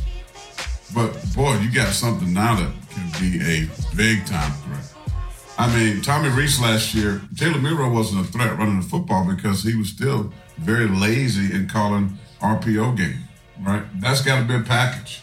That's got to be a big big package for, for Alabama. The running game has to be better. A better running game that's a little bit more innovative, not just turn around and hand the ball off to Jam Miller to Justice Justice Haynes, Justice Haynes. You know, it's got to get better. Got to run more traps. You talk about those offensive linemen losing weight, lose the weight so they can run more counter plays. Mean, pulling guards, pulling tackles, pulling tight end and the guard around OF plays. You know, attacking that C gap, um, giving those guys opportunity to get get um, to the second level of the run defense. So we got more. We're gonna get some uh, meathead football for you this hour, even the more. Uh, but we're gonna come back. We got app message from KJ, and KJ's on the line now. So we got him, Ellis, and uh, more from Mike. We got a lot to get to on the program. Plus, a lot of you on our YouTube channel as well. A lot of good comments from you as well. Keep them coming. This is the Tide 100.9, 1230 AM WTBC with the home of Alabama Crimson Tide Sports. Happy Friday, everybody. Keep it locked. We'll be back in a moment.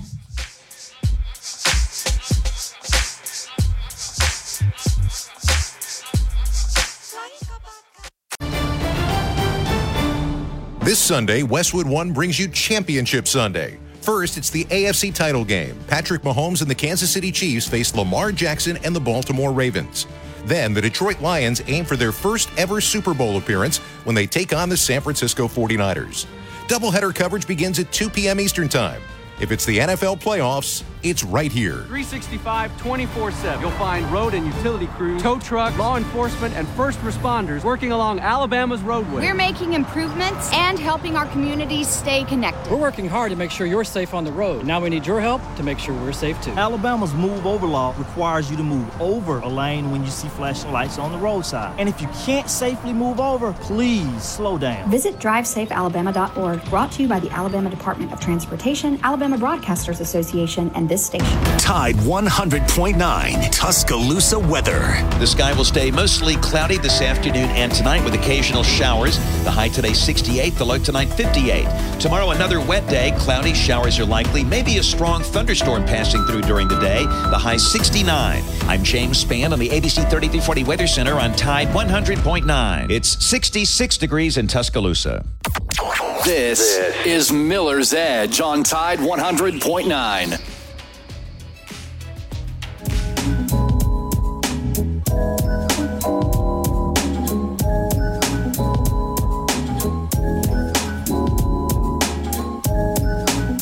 One nineteen on the dial here on a Friday. Corey Miller, Christian Miller, Noah Haynes behind the glass.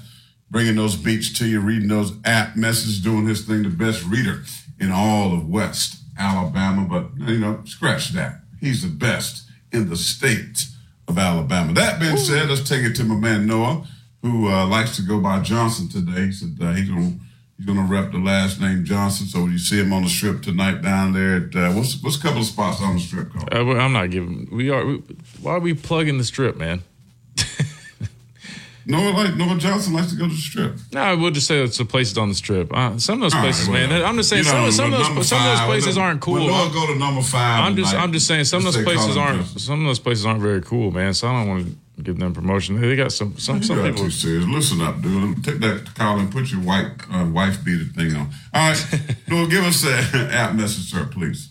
Uh, yeah, we've got one from KJ, but he's on the line now, so I'll wait to let him say his thoughts. But we got another short one from Mike. He says, "In my opinion, Jalen aspires to be a great passer. I bet he's excited to fit in the Gain offense this upcoming year." So it's Mike talking Well, about. I mean, I think Jalen is a good passer. I really do. I think you know, we're co- playing the quarterback position, guys. I mean, listen. I mean, for years we've, uh, you know, especially in the last couple of decades, we got so used to Peyton Manning and Drew Brees, and you know, all those guys that are the typical prototype, you know, pocket passer, right? Guys that smart and check with me package. When I say check with me package, I mean a quarterback like Peyton Manning, Drew Brees, those guys. They had the ability to change the plays at the line of scrimmage. So they can say check with me basically. So they have a call, they get to the line of scrimmage. We, we're in a particular defense. So they check the play call or something else. That's what that is. Uh, they have the ability to run different plays. You don't see a whole lot of that anymore. Now the game is predicated on mobility. The game is predicated on quarterbacks being able to uh, extend plays, right? Uh, being able to run around, by time, you know, beat Patrick Mahomes and all these crazy throws. So that's the game in which they play now. You know, not so much, hey, you got to change the play. Um, so, but I do think, I do think uh, Jalen Milroe can be a really good passer, but I think his skill set is based on getting him outside the pocket a lot, right? Giving him some options because there are plays you see him where he did scan the field. He did, you know, against Georgia, the check down to Jam Bill, I believe it was. You know, very, very nice play, right? Um, he done those things several times. I saw film where he did scan. He went from one to two. Progression was there, uh, and went to the, the open guy. So he can do it, but that's not his strength. His strength is to me off of the RPO game. You know, you look at Taulia Tagovailoa, who played at Maryland under uh, Mike Locksley. You know, Mike Locksley was here at Alabama with Tua Tagovailoa. Tua was an RPO kind of type quarterback. A lot of boom play action. You know, zipping the ball to DeVonta Smith. Think about all the slants that Tua threw. That, that was all based off RPO action, right? So, uh, so he can do that, Mike. I, I think he can be a better passer. So one of the things that I will say that I think Grubb and I think Kalen DeBoer will help Jalen Milroe with is his is it's just the, the footwork. I think he needs better footwork, right? Because you look at his footwork as a quarterback, it's pretty sloppy. And you see that from the more athletic quarterback that sometimes, you know, they, they believe in their legs when things break down. Uh, and therefore, sometimes they get themselves in trouble with their footwork. So I think you can help him there. You might can help him with his throwing angles and things like that. So I'm sure they're working on all that stuff, the fundamentals of the game. But um, but when you talk about as far as the strength, man, you got to you got to do those things that that what he does very well. But yet still work on the other things. Appreciate the message again. That Tide 100.9. You can ask questions right there. Absolutely. Let's go to the phone lines. 205 Ellis, you're up first on this segment. Welcome in, sir. Roll Tide, gentlemen. Roll Tide, Ellis. What's going on? Tide roll. Ten and two. I like it. Oh, 10 and 2. I like it too. Who, who them two losses coming to, in your opinion, right now? Mm, that I don't know. I've been debating on that. At Wisconsin, at Oklahoma, at LSU, at Tennessee. Which one of those road games you think they might slip up on? Oklahoma. So Oklahoma, then I, I would assume Georgia at home might be a loss for them. Could Early be, yeah, that one. Yeah, because uh, you know, I just that's a tough that's a tough uh, team right there. I have They're to give them credit. They got a they got a good coach. coming back. Don't have the tight end. He he he went to the pros, but at the same time, they got those two younger tight ends. that I think, are especially really good. Same kind of player. But I can tell you one thing: it ain't gonna be the booger eaters. Let's hope not. They oh any God, that, that, I mean, that, the well, let's let's leaving. ask that though. Let's ask that though. I'm curious though because I, I don't think that is the case. But but say for whatever reason, the booger eaters get the best of Coach DeBoer in his first season. How do you think? How do you think people are going to respond to that? I mean, I already know the answer. Mm. I, that's Oh, they're not gonna like it at all. no, You know, but it's his He first season. You know, it's his, no, no. It definitely is his first season. I understand, but I still think. I still think that that's one that you can't afford to. Even though it's his first season, I'm just knowing how much that game means, man, and playing in it. yes, They yes. have a quarterback. I, I, I agree. Uh, there'd be a lot of unhappy Alabama fans. A lot of locals wouldn't like it at all.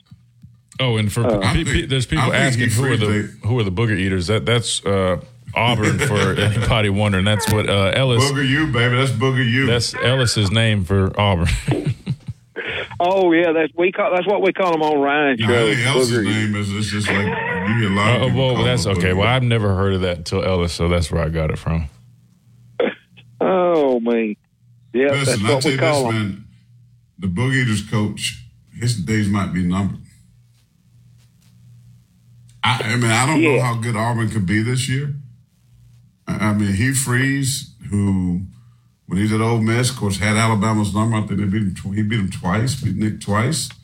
Um, went to Liberty, and boy, he was very stellar. That program's still very stellar. Under Jamie Chadwell, who came over from Coastal Carolina, took over. They were really good Mhm. uh, this year. I mean, they lost, they lost a bowl game, but but had a phenomenal year. Um, but when you look at what's happening in Auburn, I mean, losing Cadillac, who was well beloved and stepped in as an interim coach, you know, had the back of the players, and the players had his back, and other coaches left, and people started transferring out. Now Ryan Williams just stiff armed him. I mean, so if he goes seven and five, six to six like he did this year, the next year, he I mean, it may be after this year, he could be out of a job. Because you know I hope. don't care. They they'll buy you I- I- out in a skinny minute. Yeah, it'd just be so funny to see that happen. You know, because they just thought, you know, we finally got somebody, and boom. But we got somebody. You know, I had an LSU fan on. I still call it Twitter, saying, you know, I you know was talking about Brian Kelly. You know, people was about him. You think he could leave to go to Michigan? I go, I hope he does leave. But just tear y'all all to pieces. And he goes, Well, why? Are you worried about the staff that you got coming to Alabama this year? And I go, uh, There's nothing wrong with the coaching staff we got. No, no, I, I think, I, and I, I, I'll go as far as saying I think offensively, I, I would say is probably an upgrade in terms of the staff. Uh, I, really like the wide receiver coach. I think he's uh, he brings great energy. He does a really good job uh, with his group. And then you know Ryan Grubb, a guy that Coach Saban uh, was seeking to to come to Tuscaloosa and be offensive coordinator. You know, Coach DeBoer, obviously a very uh, very bright offensive minded coach, uh, really good with X's and O's. So offensively, man, yeah, I definitely think so. I mean, defensively, I definitely think we have great staff. Still got Freddie Roach, right, and the- guys that they've they've brought in, I think they're they're good football coaches. A little bit more on the they're less proven just on this level. Uh, just yet, but that's fine. I think they're still going to be good coaches. We'll see kind of how they all come together. And you got to you think offensively, they pretty much brought everybody. The only guy they retained was Robert Gillespie. Defensively, they, they retained Freddie Roach, and then they, they got coaches from different places. So we'll kind of see how everybody kind of comes together uh, defensively. So that's why I think a lot of people are a little more certain on the offense side of things. Defense, we're still kind of just kind of waiting and seeing how it plays out. But that's going to be key, though, because we all know. Um, I, I get it. You know, nowadays with college football, it's all about scoring points, all that good stuff. But you still got to be able You to play have defense. a good defense, though. Got to have a good defense. And I'll tell I'm you, worried about the defense. I've been on record, man. And- I, I'm it- worried. And and you know what? Uh, One thing I will say, I wouldn't say, I wouldn't personally, I won't say worry, but one thing that I'm looking to see kind of how it plays out, and I guess you could almost call, it, I wouldn't say is a concern, but you lose talented pass rushers like Dallas Turner and Chris Braswell. So you've got some question marks around your pass rushers. I know we still got the interior guys, but I'll be honest. I mean, Tim Keenan, Tim Tim Smith was. Uh, I mean that they're not necessarily elite pass rushers for defensive linemen. Let's just be honest. They're, they're good football players, but not elite pass rushers, right? Yeah. Secondary, you've got Malachi Moore, who's a veteran. And then you brought in Domani Jackson, the cornerback from Southern Cal. He's got experience. Other than that, I mean Devontae Smith, he was he was slated to start, but he got injured. Good football player. Other than that, it looks like you're probably going to be reliant on several freshmen at the cornerback positions, whether that's a corner, you know, nickel. I mean, and there might be some other guys that step up, and you still could go to to the portal in the spring. But what I'm saying is, we all know that pass rush and coverage go hand in hand. And the only Mm-hmm. reason I would say it's a, a slight concern for me is because we've kind of got some unproven spots up front with our pass rush. And then we also kind of have some unproven spots with our secondary. That being said, that equation kind of is a recipe for some concern, maybe. However, I think once the season gets going and we we go through those growing pains, things will be fine. But that's something to, to pay attention to because again, if you're not having, you know, great pass rush up front, eh, that means those those secondary guys, they've got to be able to cover for a long time. If those guys aren't doing a great job covering for a long time, then you need guys to get home up front. And if you got both of them that are still trying to figure things out, that is something to, to, to pay attention to. So that's that's one thing I am looking at on the defense.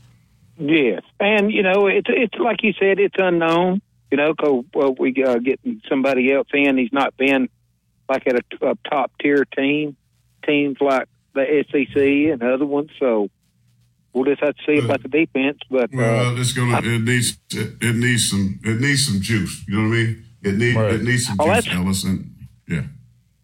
that's what that's what I hope. I hope we get back into being uh, real aggressive defense like we used to be. Yeah, and, and listen, you know, I'm gonna talk more about this too after the break because this couple things that I'm hoping that Wommack uh, brings, you know, to the table with the four two five defense that I think can be better than what Nick Saban employed as his defense. And I think it could bode well uh, for Alabama, and I think that's the style for one. Number two is the aggressiveness, right? That we don't have them dudes anymore. We don't have them four dudes. We don't have them four horses up front that you can just sit there and go, hey, we can sit back and drop seven, play two shell, cover two, you know, make you dump the ball off to the check down. We come and blow them up with our co- coverage and the curl flat, right? We don't have that kind of pe- we don't have that makeup right now. So I think I think they can change some things, be more aggressive, get get out the zone so much. If you can't get there with four, guess what you got to do? You got to bring, bring pressure. pressure. You got to be able to bring pressure, and you you can't leave them freshmen back there just being naked back there going going up against receivers. You do that, that's not going to be good. Right. Well, that's hope. That's what that's what I hope we get back to. Uh, Well, so, you know, But, uh, man, you're gonna go down there and coach him up. You're gonna be my co-defensive coordinator. yeah, yeah. Yeah, We got to gotta stop by sit- Alumni Hall first, though. When I Yeah, come we gotta down. stop by Alumni Hall and get our There get our go. hoodies. We're gonna be our Bill Belichick hoodies. We're gonna coach like Belichick. Cut off hoodies. You know what I mean? That's what we're gonna wear. So we're gonna be ready to go. Yeah, Ellis, thank you. yeah, man. that's where you need to go. That's right. As always, Alumni Hall. Ellis, we appreciate you, man. Have a great weekend. Roll Tide, man. As always. Yes, sir. Roll Tide. Roll Tide. Tide roll. That's my man Ellis right there. Good stuff as usual. Quick timeout. I will tell you more what I feel about this defense. Okay, I'm half in. Y'all gotta love this now. I want y'all to hit me up on Twitter, hit me up on the, the YouTube gram, and say Pops is coming in. I'm halfway with. Um, I'm in with the offense. I think the offense is gonna be fine. I will say that. Defense. I think you might want to buckle your seatbelt unless some things change. I'm gonna leave it right there, and I'll tell you why. Right after this break, more phone calls. KJ and others on the line. Stay right there. We're gonna get you next break. Promise you that. But back on the other side, we'll come back. I'll tell you what I think about the defense, and um, we'll have some fun with that. This is the Middle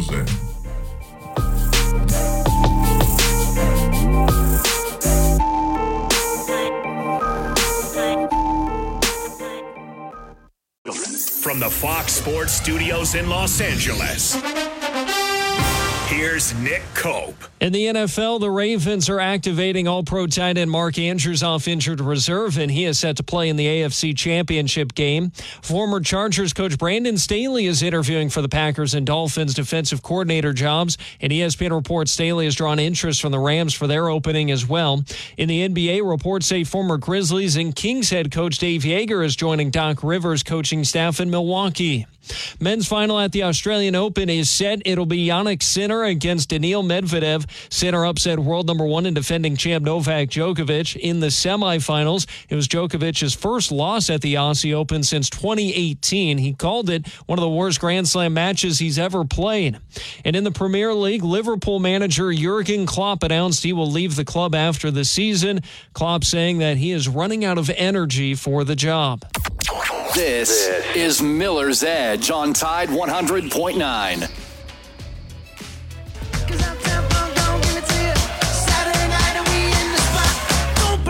just watch. That's all. That's how we roll. Welcome back. Miller's Edge, Friday. Corey Miller, Christian Miller, Noah Hayes, or Johnson. We're here with you. Talking about the defense now. Going to switch gears. I'm I'm in on the offense. I think Kalen DeBoer is going to do the right thing. I don't think he's prideful like coaches can be at times.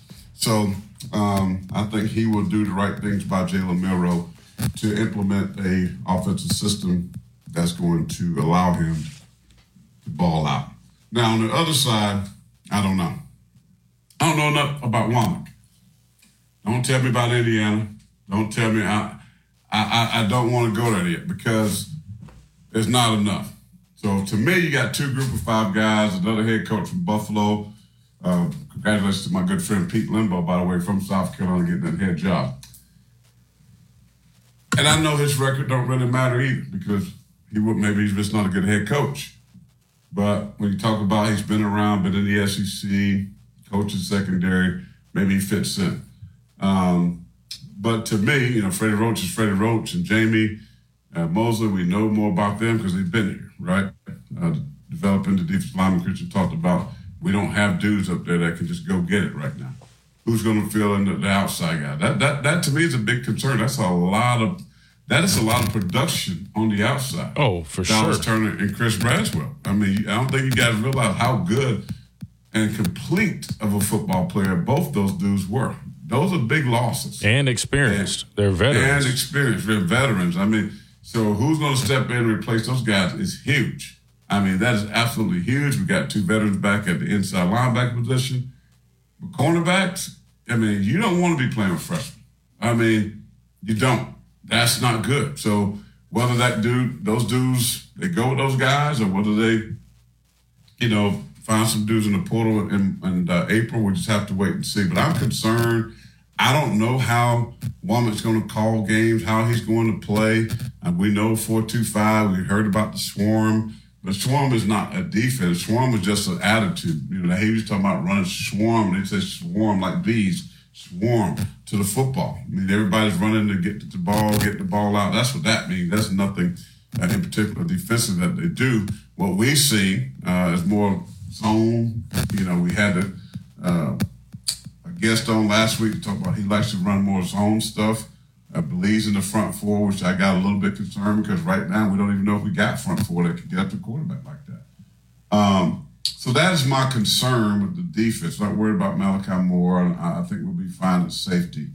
Um, a good thing I think that could happen is is new for one, and and and the the difficulty of the defense. Meaning, you heard me say many times, I thought Nick Saban's defense was too complicated. I thought the guys thought too much. I thought they made too many mistakes and errors. They gave up too many big plays, touchdowns. Uh, fourth and two against Michigan, could have won the game, played the national championship, but they had a mistake. Caleb Downs made a huge mistake. They covered it flat. Uh, you know, those types of things that we've seen so many times out of this defense. It was, you know, that was a problem. So I think this new defense, you're not going to have those things, and I think it's going to be easier. I think the guys can can learn better, play more freely, play more fast, play more furious. But who are those guys going to be? I mean, because right now, if we sit here and go, okay, I like Malachi Moore. I don't know enough about the Southern Cal transfer. So I'm worried about the cornerback position. Um, I like Tim Smith. I, I like the defensive tackles, Jaheim Oatis, but those are not big dudes that just making big plays. I mean, they, they eat up holes. They do some things tackles supposed to do, uh, but they're not pass rushers. They're not they're not tearing up the backfield. And they haven't replaced the two most productive players um, besides Terrion Arnold and Kool-Aid McKinstry on defense, right? And, and that's uh, we talked about those the edge guys, Dallas Turner and Chris Braswell. So when you look at the defense, we yet we talk about Kalen DeBoer and offense, and I keep saying offense does not win championships. Kalen DeBoer, as good as that offense was, when they met Michigan, a team that's built more like an SEC team, they got blown out in the championship game, thirty-four to thirteen. So that's what I want to do. Uh, I don't want to talk about a little bit. Excuse me, uh, as Noah's telling me to get some calls here. So when you look at those things, man, hey, it could be a problem. Let's take some phone calls. Noah tell me I need to run my four five on call. So let's get to KJ, who's been on hold. KJ, welcome into the program. How y'all guys doing today, man? Good man. How about Friday, you, brother? I'm, I'm I am doing some, all on right. some ice right now. Can't complain. Um, I, I wanted to take it back though with the uh, Milroe Milroe thing, right? Um, if you're the the driver for the for the Milroe bus, I'm definitely on the bus, man. Like, got to be passenger side or something. I'm definitely right there with you with the bus. You're the you're, the, Uh, you're, the, on, you're, you're the person sitting in the in the passenger seat that used to make sure the kids were behaving. You know what? I'm I'm the, I'm the, I'm the ticket checker. I make sure that everything is valid. make sure that you, you got a real valid. But here's the thing. It reminds me back when people think that it's all peaches and cream. It was all peaches and cream when Hurts announced that he was um, transferring to Oklahoma. It was not the case. There was plenty of doubt. People thought that he would not be able to fit into Lincoln Riley's offense. Uh, a lot of people were saying that how in the world would he be able to, you know, for Baker Mayfield. I, I think they even put up like percentages of Baker Mayfield's uh, completion completion percentages. Um, also with uh, you know like Kyler Murray's, and they were saying there's no way in the world Jalen Hurts can you know to do this. What are they going to do? Hurts went there and proved everybody wrong. I think the and this is just me. I haven't even talked to any of my buddies anything. I think the offense that we ran last year maybe was possibly even more difficult than Washington offense that Penix ran in terms of NFL offense. I think that that's why Bryce Young was the first draft pick last year in the draft because they saw that he ran an NFL offense compared to what he made all the reads, he made all the checks.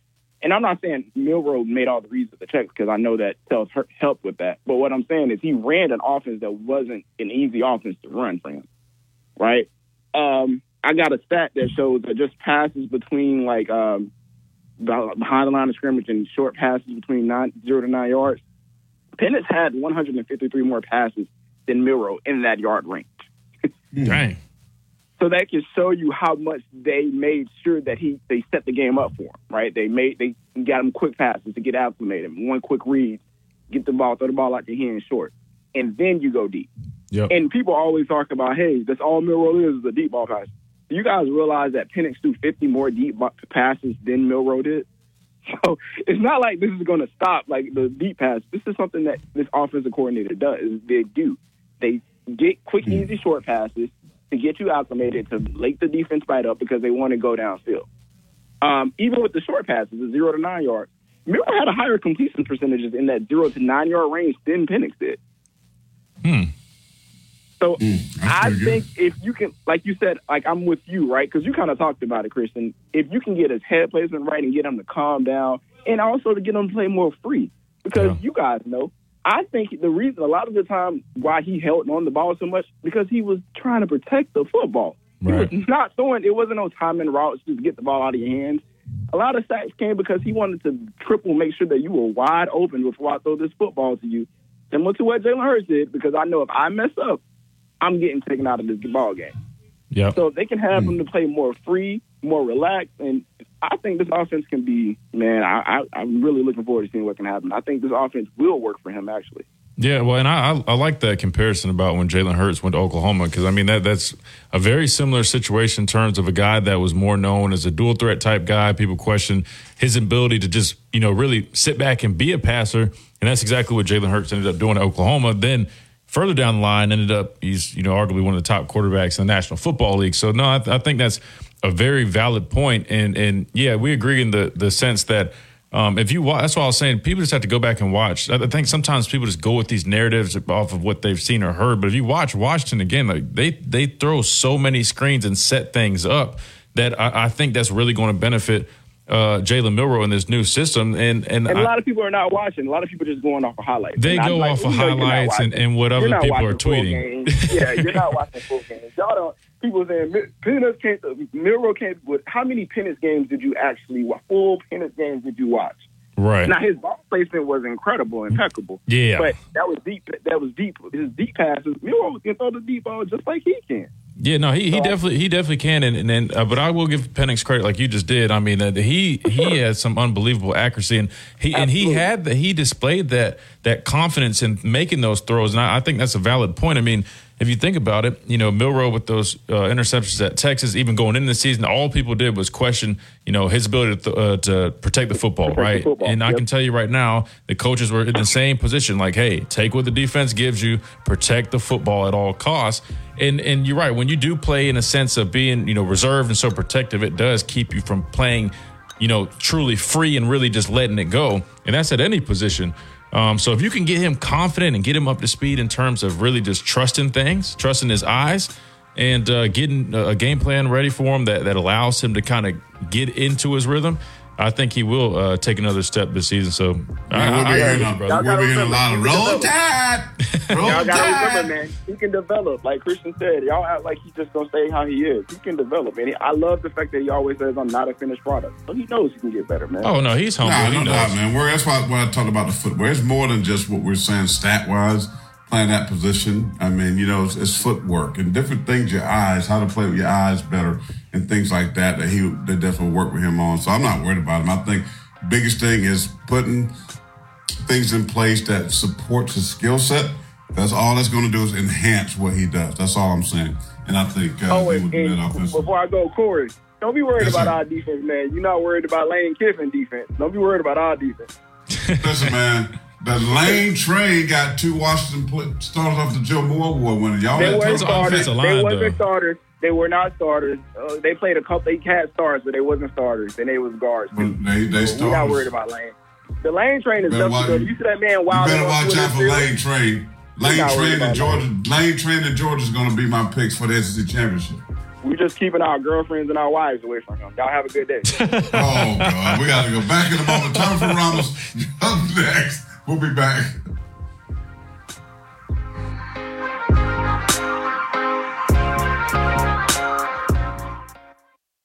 Weekday mornings at 6 a.m. The Martin Houston Show.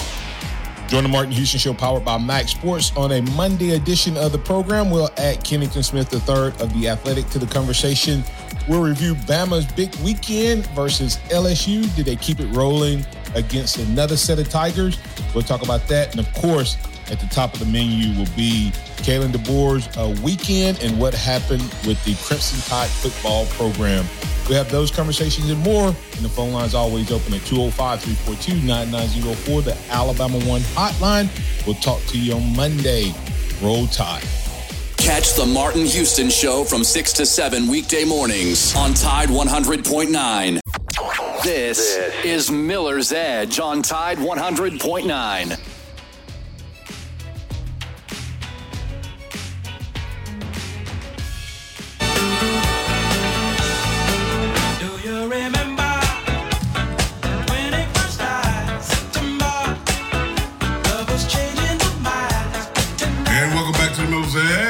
Let's get right to the phone line. I'm not going to waste time. Tommy from Romulus, you're up next, buddy. Welcome in. Hey guys, how are y'all today? Doing great. Hope you're doing well. Yeah, um, I'm gonna say ten and two. I got in trouble about a week ago on Ron, so he fussed at me because I don't make prediction, but I went ten and two. I'm gonna stay by. it. They'll probably lose one game on the road, and the Georgia game is really going to tell what kind of season we're going to have. Because you hmm. know there's a lot of pressure on Georgia to come over here and do something. Kirby only beat Alabama one time. If he don't beat Alabama this time, they're going to be a bunch of sour folks in Athens, Georgia. Hmm. About this. I mean, Yeah. really. Yeah, but I mean, but should they though? I mean, he he's definitely produced for them, man. I, but I, I get it though. He's kind of set himself up for that standard. But I mean, back to back national championships, and uh, I mean, he's he's got a great program going over there. It definitely to me feels like a a copy of of our older Alabama programs. But now you're right. They would not be happy if if he still is struggling to beat Alabama, especially now that Coach Saban retired. I think I saw some. Uh, maybe it was some of their players reacting to it, and it was almost like they're like, "Oh, thank God!" Right? So you could tell we were living in Georgia uh, football players' heads rent free, right?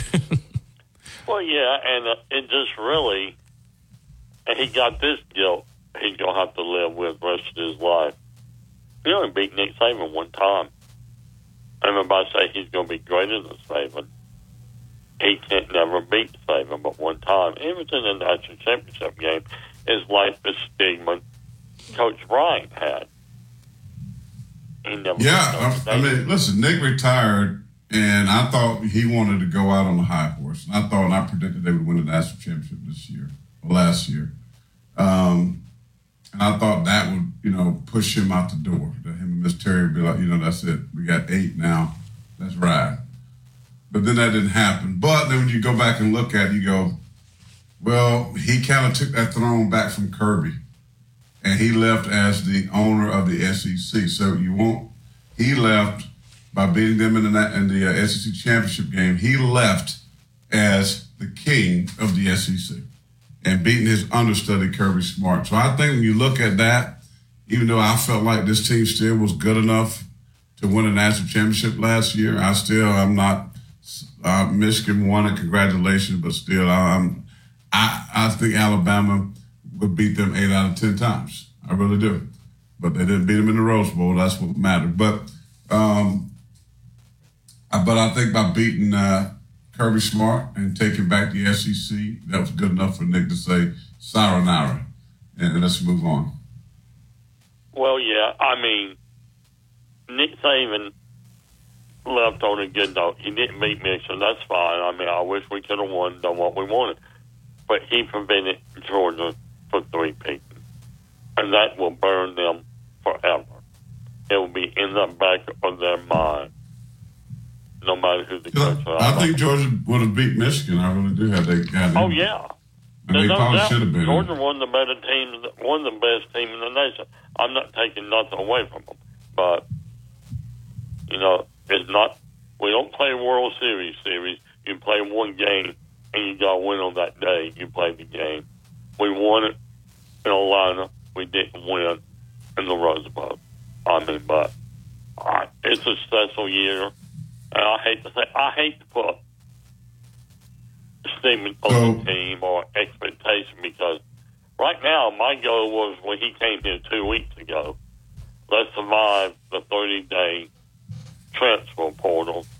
Let's see what he does because there's going to be a lot of noise, squawking. It's over. It's over. It's over. They said the same thing with Ryan. And we did go 7 5.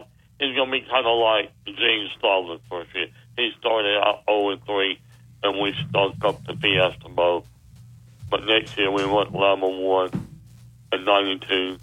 We went 13 0 and won the first SEC, you know, championship game. And we set a standard. And Nick Saban did the same thing. Went 7 6. Two years. Next year we went 12 and 2. Next year we went 14 0 and won the national championship. You got to lay the foundation. Nick Saban Foundation legacy is set in stone out there. Now, it's our new coach's chance to make his name or his foundation. And it starts now.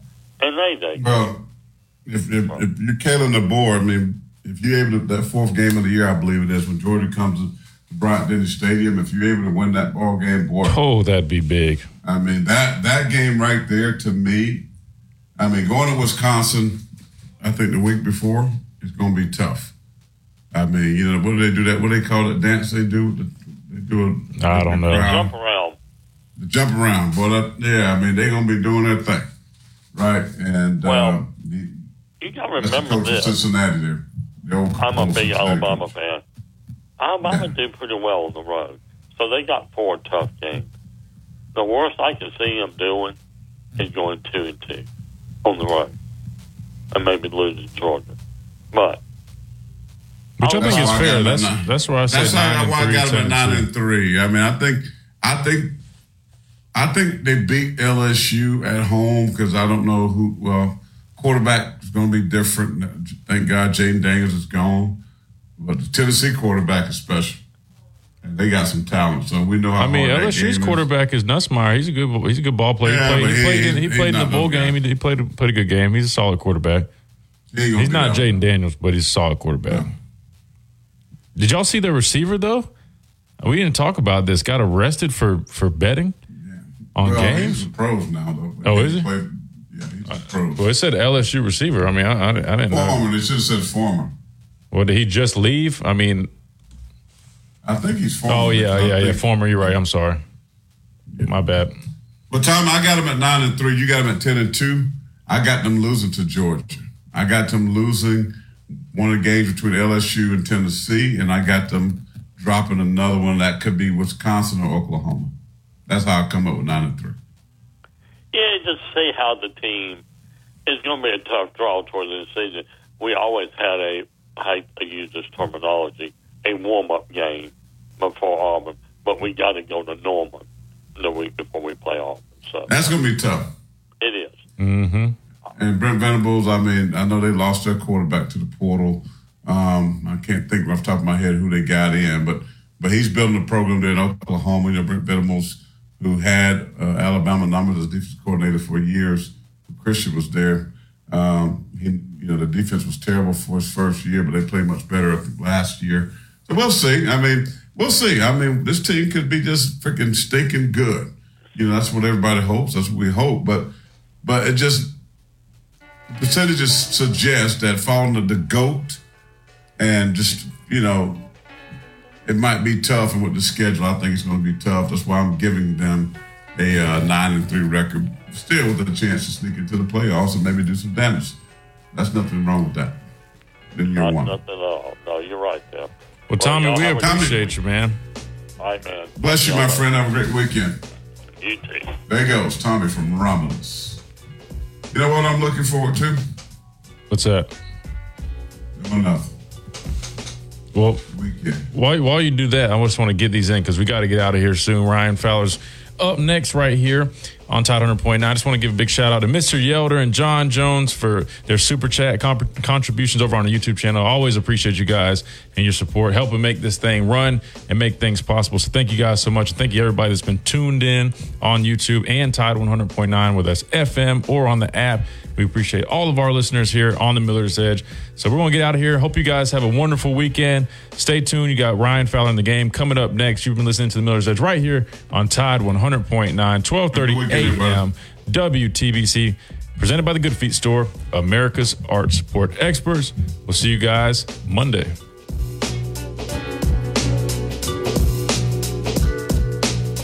You've been listening to the Miller's Edge, tackling sports daily. Coming up